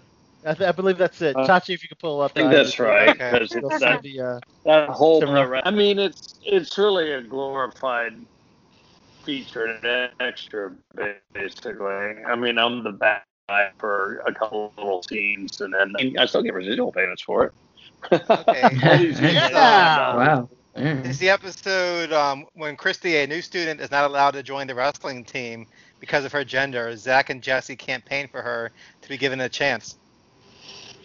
However, Yeah, Jesse it. soon mistakenly becomes convinced that Christy is interested in Slater. oh. Um, I thought she was interested in Skolnick.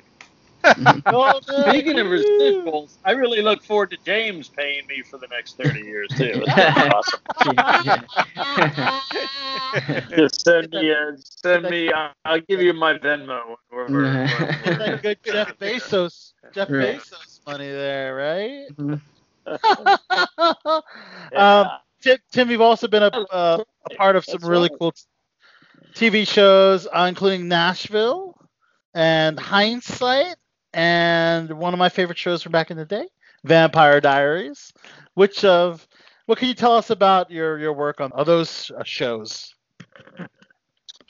Uh, most of those were pretty straightforward, just co-star stuff. Vampire Diaries was probably my favorite because Ian and Somerhalder and I pretty much spent all day. He's a really great guy, and we we hit off right after the first rehearsal. I did something that kind of cracked him up, and he gave me grief about it. We basically just hung out and talked all day, and it's you know it's you learn a lot from someone who's who's been working on that level and and that was the seventh season, I think.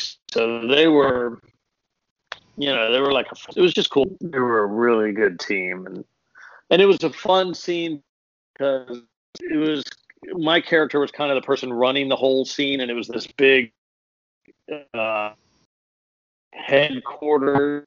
Uh, basically, it was about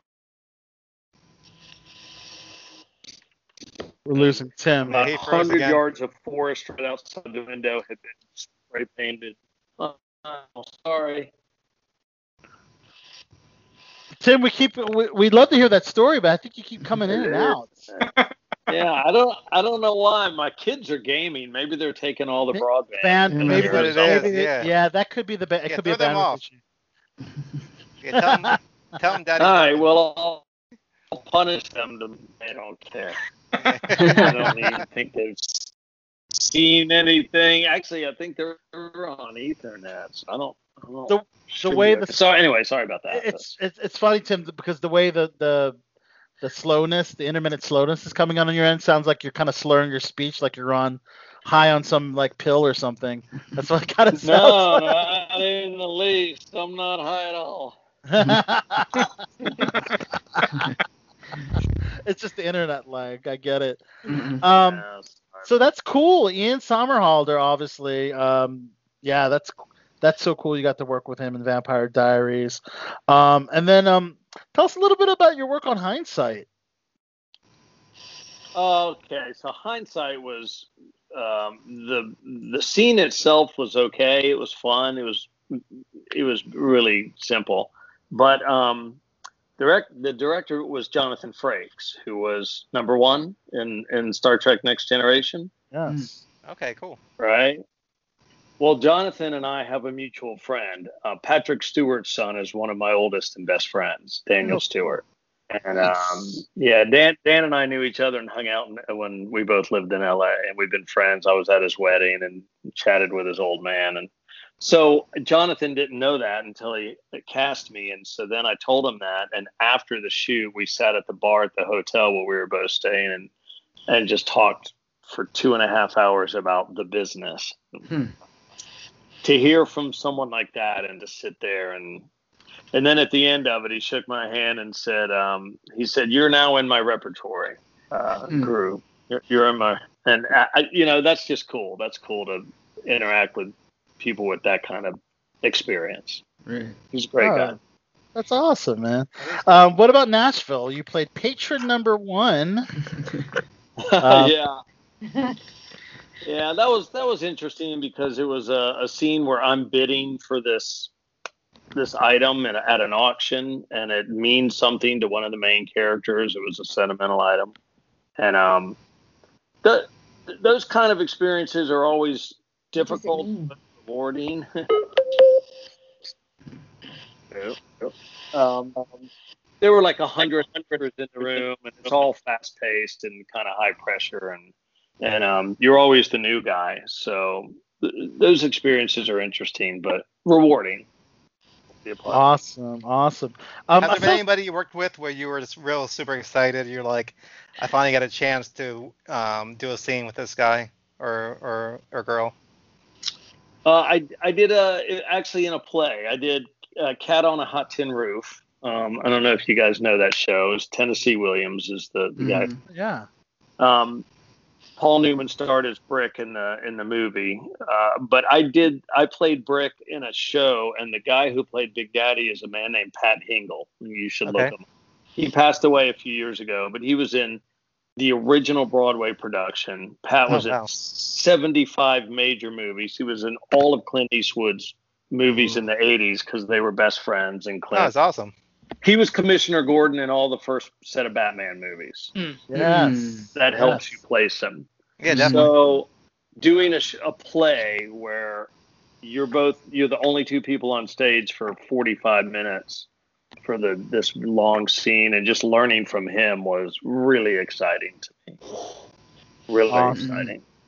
That is so cool. That's awesome. Yeah. And then How I do did a movie with, um, with Barry Levinson, who won the Academy Award for Normal People, Ordinary. He won an Academy Award as a director, and uh, and that was pretty amazing because there was a script, but he didn't really use it. He just he just kind of set up the scenario and said go. Yeah. Hmm. Kira, I guess Oh. Kira, same question for you. Uh, was there any any particular actor or actress that you were excited to work with, or any director specifically in your career? Um, well, um, probably the most memorable um, was a project that I was never seen on screen for. Um, that that had the, uh, the probably the biggest impact for me, and that was um, Minority Report. Yes. Oh, wow. Yes. Oh wow! Uh, I I only worked a few days on that, but um, you know you're probably familiar with some of the main folks in that, and um, Samantha Morton. Yeah. yeah, and uh, Mr. Mr. Steven. Um, But it, it was a, kind of an odd time for me because um, my childhood best friend had passed away, and when I got the call to come in, I was actually uh, packing to go home for her funeral. And so I wasn't I wasn't really sort of in the frame of mind of oh my goodness I can't believe that I'm going to be on set with these people. Um, you know, it was just very much about um, you know going home and uh, so the time the time on set, just observing the things that I observed and having a few nice uh, quiet conversations with some of these folks uh, over those few days um, really meant a lot, and uh, I, I learned a lot, and it was probably the the first large scale project I ever worked on. Um, so, but if I had not been in that frame of mind, I probably would not have um, uh, been so forthcoming with with having these conversations with folks just because I, you know, I was in shock, you know, and and ordinarily if you're on a set of that size, you're like, okay, you need to not engage these people. Yeah, no, I've been there. I know what you mean. You know, and so there was a it, it was memorable, but for uh, different weird ways, um, but g- very good ways, and I um I got to see a lot of neat stuff. It's gotta Say be hi to cool to see um, Spielberg working. I'm sorry. So it's gotta be cool to see um, Steven Spielberg working. Yeah, yeah, he has a he has some interesting things that he likes to do and, and have on set, and uh, he was very very kind. Yeah. How about Tom Cruise? Yeah. Did you uh, any interaction with him? Any stories to tell about him? Um, no real stories. Uh, you know, we were in close proximity, but we didn't speak. Um, what was interesting though is the the young man who played his uh, stand-in looked a lot like him, and if you were to take his his face and break down individual features of eyes, nose, mouth, uh, face shape, height, body type, all of all of those pieces were there, but when you put them together, it still didn't look like Tom Cruise. Right. Right. But all the elements were there, so that was kind of interesting. so um, yeah, um, and then Colin Farrell was uh, was there, and I had never heard of him at the time. So Yeah. like, who's this Joker? And But, uh, then, and then the, the, the mysterious uh, character of um, in Minority Report, played by Samantha Morton. I don't know if you encountered her, but yeah, she was she was very nice, um, quiet, intense, kind. intense. Yes. For you Walking Dead fans, you know her as Alpha. I know there's a few in this room for sure. Her her eyes are extremely striking. Right? Yeah. Absolutely. Yeah. Kara, I also see you have a, a project with Kevin Sorbo uh, in the works called uh, Night's End. I do. Yeah, it's on your IMDb. Is it- Congratulations, Karen. I guess you just got. I guess you got cast in something that you didn't know you got cast for. Uh, that that might have been a conversation that started a while ago and is still in the works. So I, Oh, it's still in development. Yes. I wish I had more to tell, but you probably know more than I do. oh, then I- it's rumored. right. Yeah. Hey, I love that. Might show up.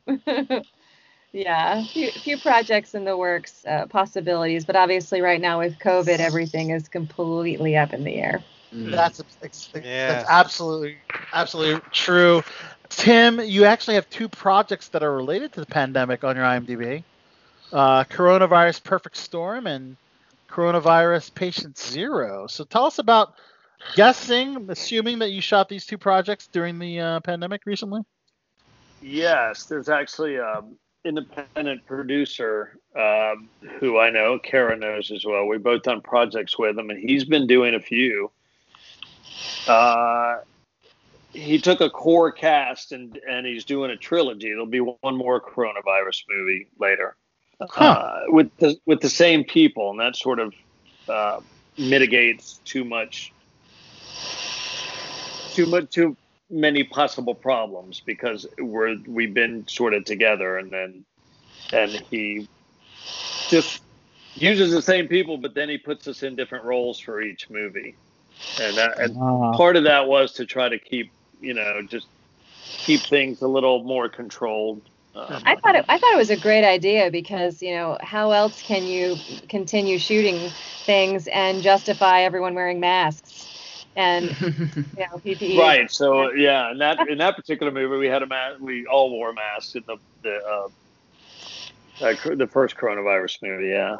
Wouldn't that have been crazy if there was a ventriloquist on set and someone was saying somebody else's lines? yeah.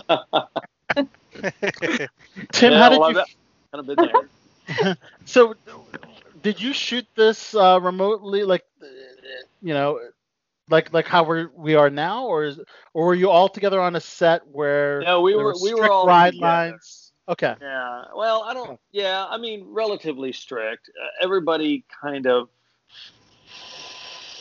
took precautions that you know worked for them. And when I do these movies with him, I'm I stay in a hotel in my own room, and so basically I just go to set and I do the work, and then I go back and I kind of hang out in the room. There's not a lot open in this little town where we are, so you know it's not like we go out on the town or anything. I just basically Right. go to the room. But I've done both. On Monday, I'm shooting a national commercial, and I'll do it right here on my computer. Oh wow, nice. Yeah, it's that? actually a, it's actually a sequel to to one uh, one I shot three months ago, and they want to do another one. So some of the things that are happening is people are writing things so that it makes sense that you're Hmm. like this commercial is written as if I'm a guy having a Skype or Zoom meeting with someone. Hmm. And so I literally put my own lights up and shoot it, and then I send them the raw footage. That's Hmm. kind of the, the world we're living in right now. Wow. So, but I also shot a commercial uh, about a, two months ago where they just did composites. So they shot close ups, Hmm. and then they put everybody in the room. If you Uh, think di- about it, digitally, not not physically. We, we were never all in the room physically without masks. on. Wow, and really? if, if you think about it, when you record yourself, you're actually not only the actor, you're playing director of photography, you're playing camera operator. Oh, I thought about billing them. Uh, right. uh, Everything. So you're you're playing all those aspects of that. Um, how about you, Kara? Have you worked uh, during the pandemic?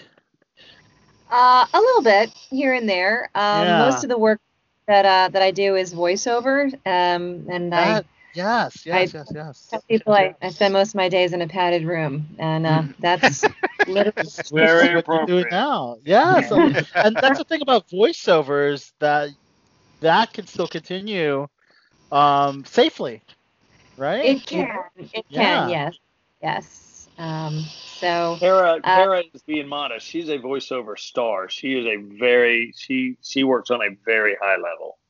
You guys Mm. should. know. Very cool. Wow. Mm. She's a deal.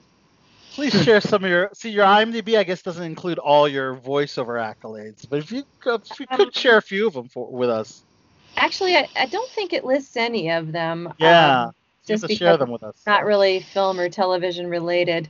Right. Um, I, I guess my most recent projects were um, Capital One, um, Waterpik. Uh, I do a lot of uh, children's toy promotion uh, commercials. Um, I do a lot of uh, corporate videos, animation. Um, trying to think of some recognizable. I did something for Dell. Um, getting ready to do something tomorrow, and I can't remember the name of the product. but uh, you know, a lot of automotive, um, hospitals. Uh, it really just depends. So, Very cool. Have you done any animation? Uh, yeah. Mm-hmm. Yeah. Awesome, awesome. Let's let's talk about some of those. Ah, goodness. Um, well, there is a project that I've been working on um, recently, and it's I don't know if it's so much animated as it is it involves character work, and I play an owl named Ophelia, Nice.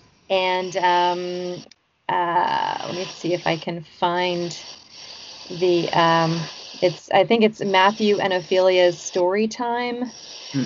Um, and um, it's it's kind of a cute a cute project um, where it, it's really geared towards children and uh, um, learning lessons and uh, you know it, it, it keeps things very clean and and you um, it's educational so that is a project that I started doing recently Name, and you should name um, the character Al Soto.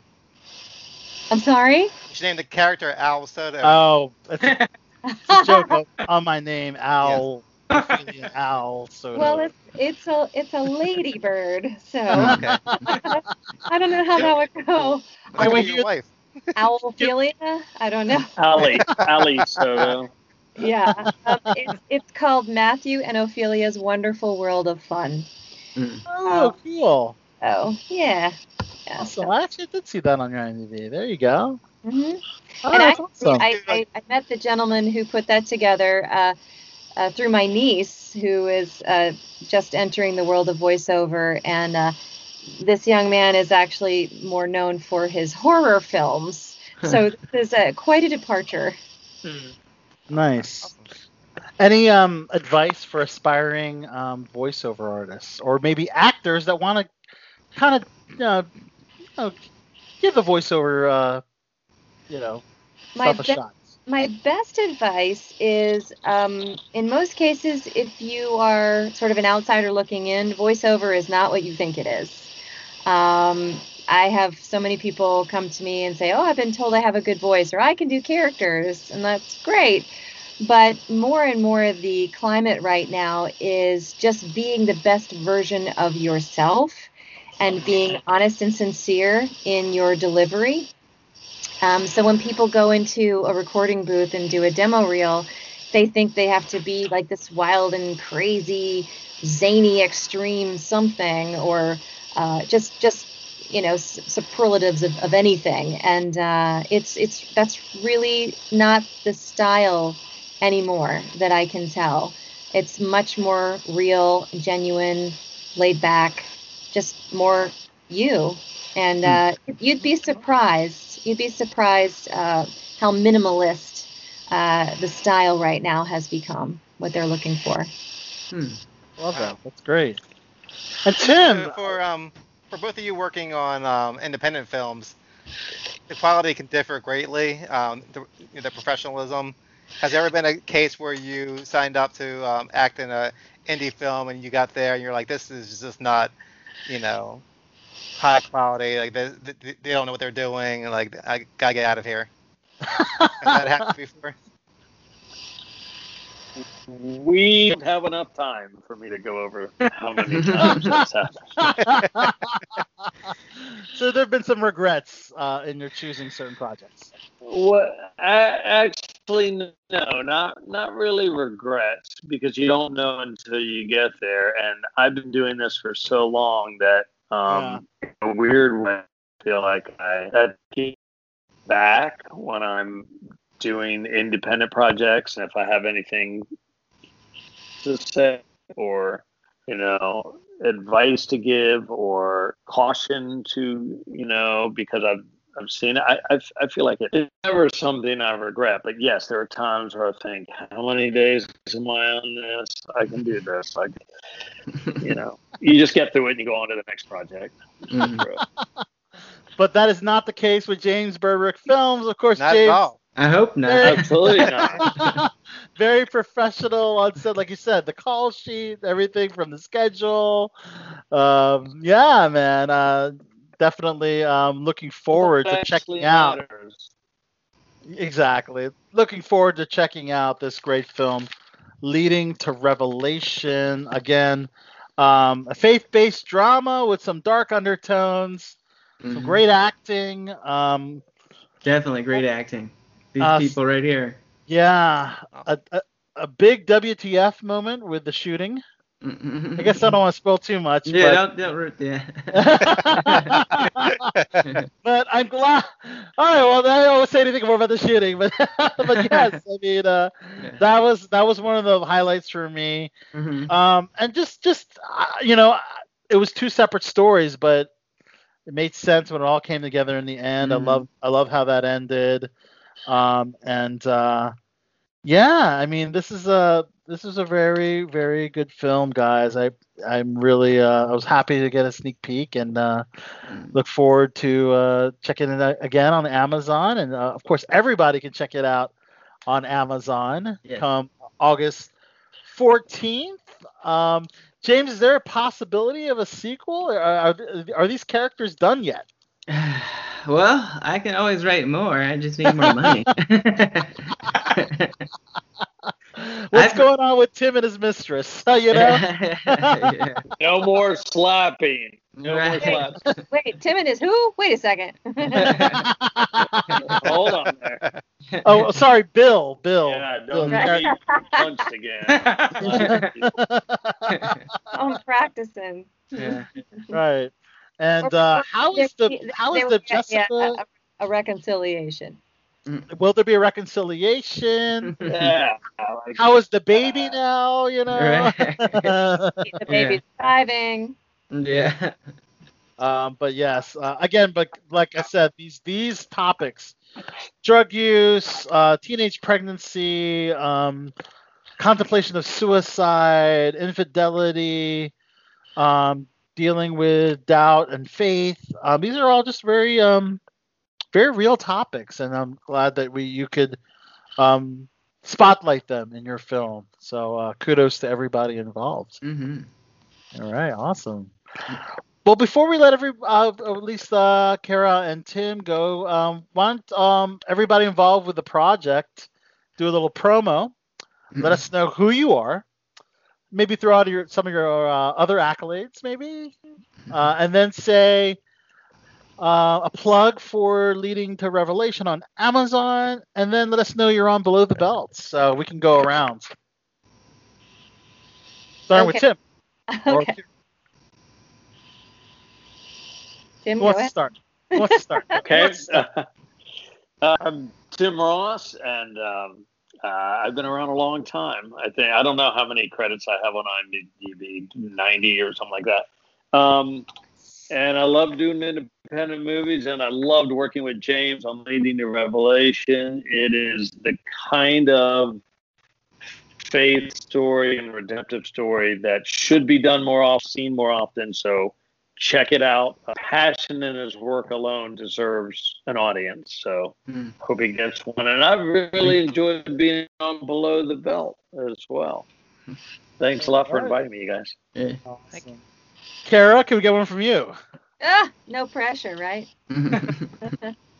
Hi, I'm Kara O'Brien. I play Trish in Leading to Revelation. I'm so glad to be on with you guys on Below the Belt. And uh, make sure you tune into Amazon and watch Leading to Revelation. It's going to be great. How about James and Aaron? You want to do a twofer? Yeah. All right, Aaron, you can go first. Hey, uh, I'm Aaron Angus. I play Mark in Leading to Revelation.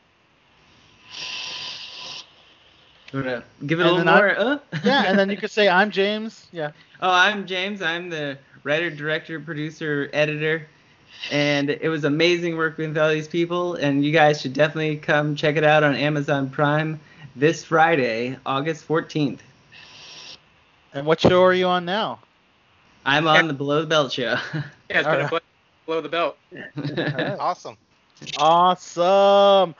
Oh, Kara, I gotta mention before I forget, um, a good buddy of ours here on Below the Belt, Johnny Alonzo, Ah, mentioned he worked with you on Destination Tomorrow, yes, which became NASA 360.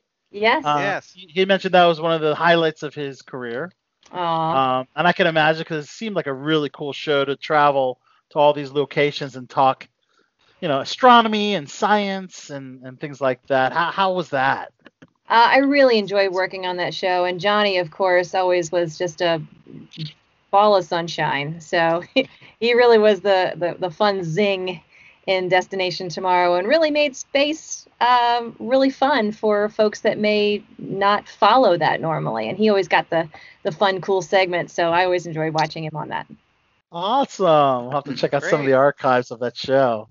Check you out on that. Thank you so much, uh, Kara and Tim, for being a part of Below the Belt I think James and Aaron is sticking with us for a few more minutes Yeah. before we wrap up the show. Mhm. All right. Well, thanks for being a part of us, uh, part of the Take show care. tonight. Thank you so much. You too. Absolutely. Thanks, Good Good to see night. you. All Good night, guys. Bye. Hey. All right, so now we're back to Yeah. the panel of four, Tim and Kara of uh, Leading the Revelation. Of course, we could check that out on Amazon Prime. James, you, you got to be stoked. Yeah, Oh, I am. Yeah, for sure. I mean, everybody, everybody can see your film now. yes, I mean, they can. That's the thing. The, that's the thing about indie films. Like, it could be the greatest indie film in the world, Mhm. but if it's not shown on any platform, if nobody can see it, right. you know it, it's like who, who gets to see the awesome indie film you know so the fact that you guys are on that platform uh, Mhm. is absolutely great man so uh, Yes. Yeah, Yeah. it's got to be great nowadays to have all these different um, providers that you know Mhm. will um, show indie films. Where like back in the day, it was very hard to get it on like a HBO or like a network like that. Right. Yeah, Yeah. absolutely. Awesome. Well, hey, I, I don't have much to go. I think I pretty much just uh pretty much uh almost wrapped up the entertainment um headline. Just a couple more things. Um um but uh, I guess it's related to uh, the music world because music, concerts, live music um has been affected. Is, is anyone here a live music aficionado? I love seeing live shows and Oh, I mean, that's that's one of the things I miss the most, man. Is just seeing like concerts, um, and you know these virtual concerts. I mean, they're just it's just not the same. But it's I mean, not. Yeah. this is what we're this is what we're dealing with here, guys. I mean, uh, however, um, Metallica they're returning for the first time since 2019 on stage for something called the Encore Drive-In Night Series. So this will be screening a full set at the drive-in and outdoor theater. So the drive-in theater, that's a good way for uh, you know to continue uh, uh, concerts during a pandemic, and I think this this is a good way to drive your car in, watch your favorite show. Metallica would be freaking amazing Mm-hmm. um, just to see that. And I saw that Foo Fighters they they just postponed their tour, so that was Mm. one of the few remaining events on the the calendar. Um, this is this is actually going to be their 25th anniversary of the Foo Fighters. Mm. It's their 25th anniversary, so that we're not even going to see that. But they decided just to postpone that entirely. They actually uh, rented vans for that because uh, when they first Yes. started out, vans, Hmm. and so they're gonna do it in vans again. Yep, the post pan van tour. That's right. Yeah, absolutely. yep. So this is this is a 11 date van tour that was scheduled. Um, sadly, but we're still going to get the VMAs. They're still going to do the MP VMAs, but not at the Barclays Center.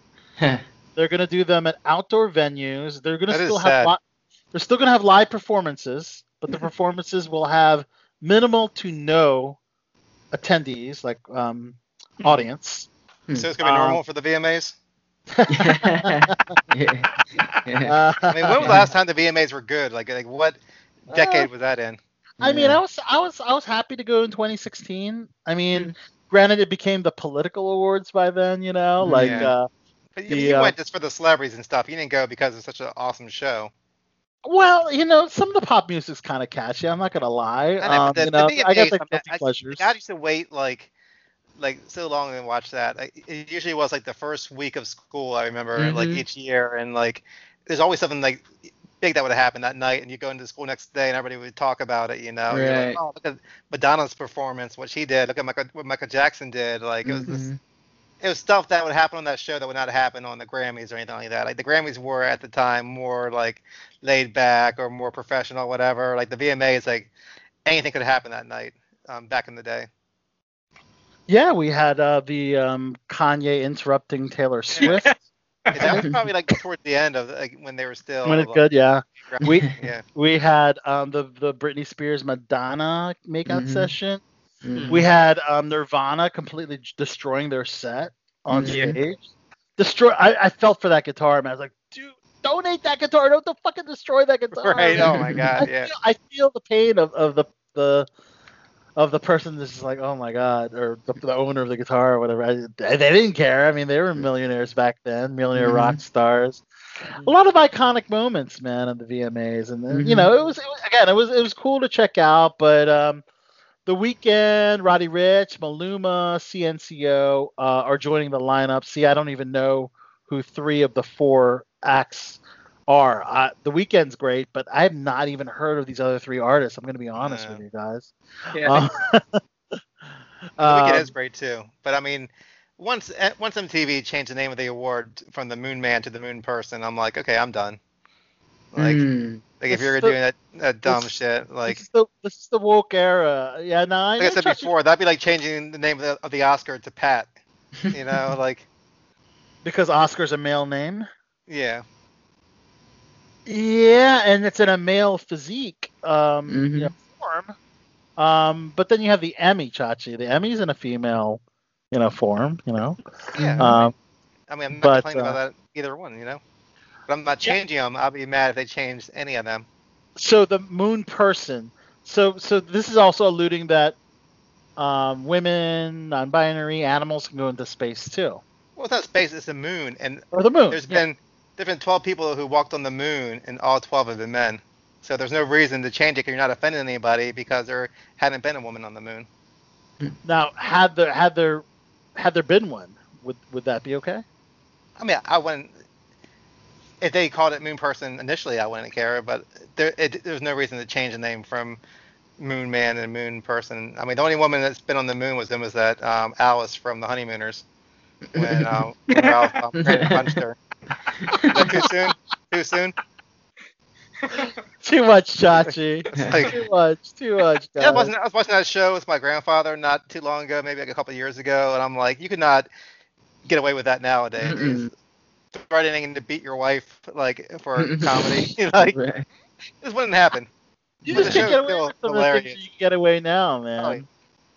What are you guys binge binging during this uh, strange, strange times that we're living in right now? Anything Hmm. that you find yourselves, both of you, being able to watch more, or or you feel like your schedules are the same? You're just as busy that. Yeah. I've been binge watching like all everything really, but my schedule's still busy. The last Netflix show I think I watched was Cursed, that series that the new series that just came out on there. Yeah. It's a twist on uh, King Arthur.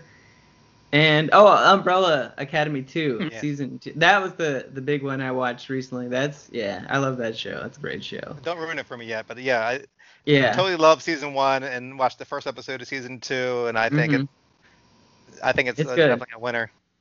Wow, I, I could look forward to seeing uh, more episodes. I'm in the third episode, and uh, yeah, it keeps getting good. How about you, Aaron? What are you What are you watching? What are you a fan of? Um, I just finished uh, season two of Titans. That was really good.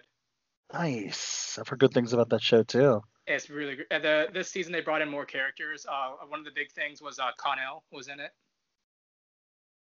Kon-El. Yeah, the uh, the clone of Superman. Oh, Yes, yes. shit. Okay. Yeah, and Krypto was in it, so that was good. Oh, yes, Ah, cool. yes, yes. This, this, this is a DC EU now on HBO Max, yes. which is great. And um, have you tuned into Doom Patrol yet? Because I thought that was fantastic. I saw season one. I haven't seen season two yet. Okay, cool. All right, so yeah, man, the the the, the um, superhero genre is strong, both in DC and Marvel. Um, looking forward to those great um, Marvel shows when we are we're able to get them on Disney Plus. The Falcon and Winter Soldier, and of course, um, uh, not only that one, but also um, WandaVision. uh, Wan- thank you, WandaVision. Yeah. Mhm. Um, but um, yes, so that's pretty much all I have, guys. You know, for for uh, this this week's episode of BTB, and uh, it's been a great show Mm. tonight. So we'd like to thank, of course, Mm. uh, everybody that participated on the panel tonight. Yeah. Um, Mhm. Of course, our our uh, guest co-hosts and guests in general, Mhm. Mhm. filmmaker extraordinaire James Berberick. Eh, yeah. And of course, actor and producer. You do it all, right, Aaron? Sound Yeah. engineer. I've been in a couple different things now. Uh, I've done wardrobe on one thing too. yeah. okay. so, just wherever I need to. yeah, Aaron. I actually just saw that you're going to be appearing on Good Lord Bird, um, Yeah. which is uh, with Ethan Hawke. I just interviewed, uh, well, my co-host for Click on this, my other show that I I freelance on. Um, got to interview Ethan Hawke for his Tesla film, and I, I did drop the Good Lord Bird because I had some friends that worked on it, and uh, that's that's cool that you got to be a part of that. Uh, that comes out soon, right? This fall. I think uh, October second. I think is the new date. Awesome. I'll be looking out for you, man. That's great. Any particular any particular scenes or anything you can talk about from your experience working on it? Yeah, uh, I ended up. Um, I started out as just an extra, but then I got called back, and they wanted me to end up doing this featured role as uh, Tad Thompson, who's uh, one of um, uh, John Brown's militiamen. Oh wow. Awesome. Well, we'll have to look forward to that. I see a lot of like period pieces on your IMDb, Mhm. like uh, Yeah. Mercy Street, Um, Turn. Yeah.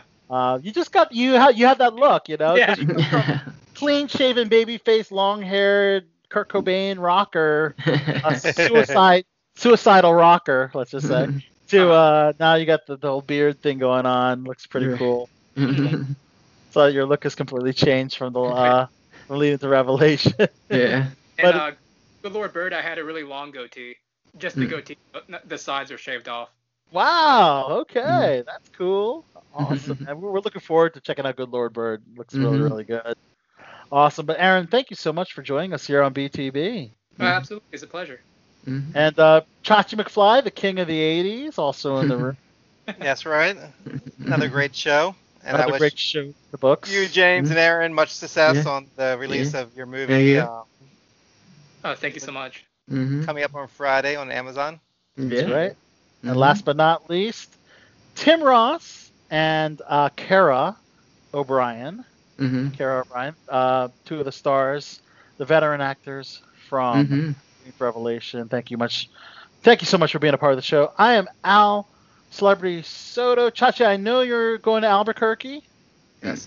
New Mexico, so uh, safe travels. Thank you so much. I, I just got out back from the um, Eastern Shore, the uh, Ocean City, Maryland, the ever so popular Ocean City, Maryland, and um, I figured I, I, you know, we were talking about VMAs and pop music, and man, this song was just, it seemed to be overplayed during my during my beach uh, weekend, but it was one of those songs that's so fucking catchy that I, I just I it's embarrassing to admit, but it's a pretty damn good song. Um, so I like to end tonight's show with the cool cut. Uh, this is by Harry Styles. It's Watermelon Sugar, and Oh, it has yeah. some kind of like entendre, double Mhm. entendre, um, which um, someone had made um, aware to me that it's about going down on a girl.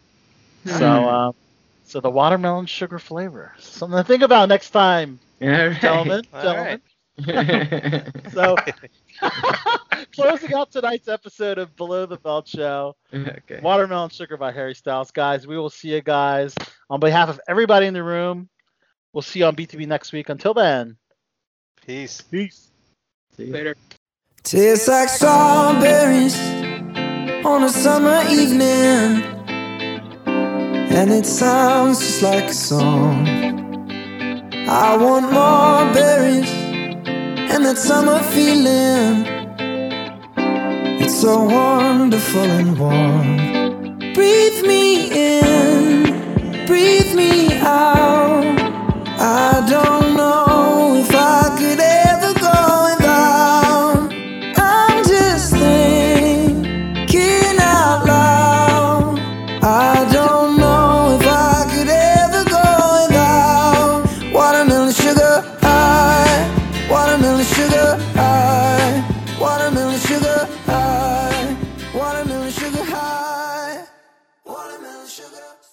Songs available only on live broadcasts on WMBC and belowthebeltshow.com.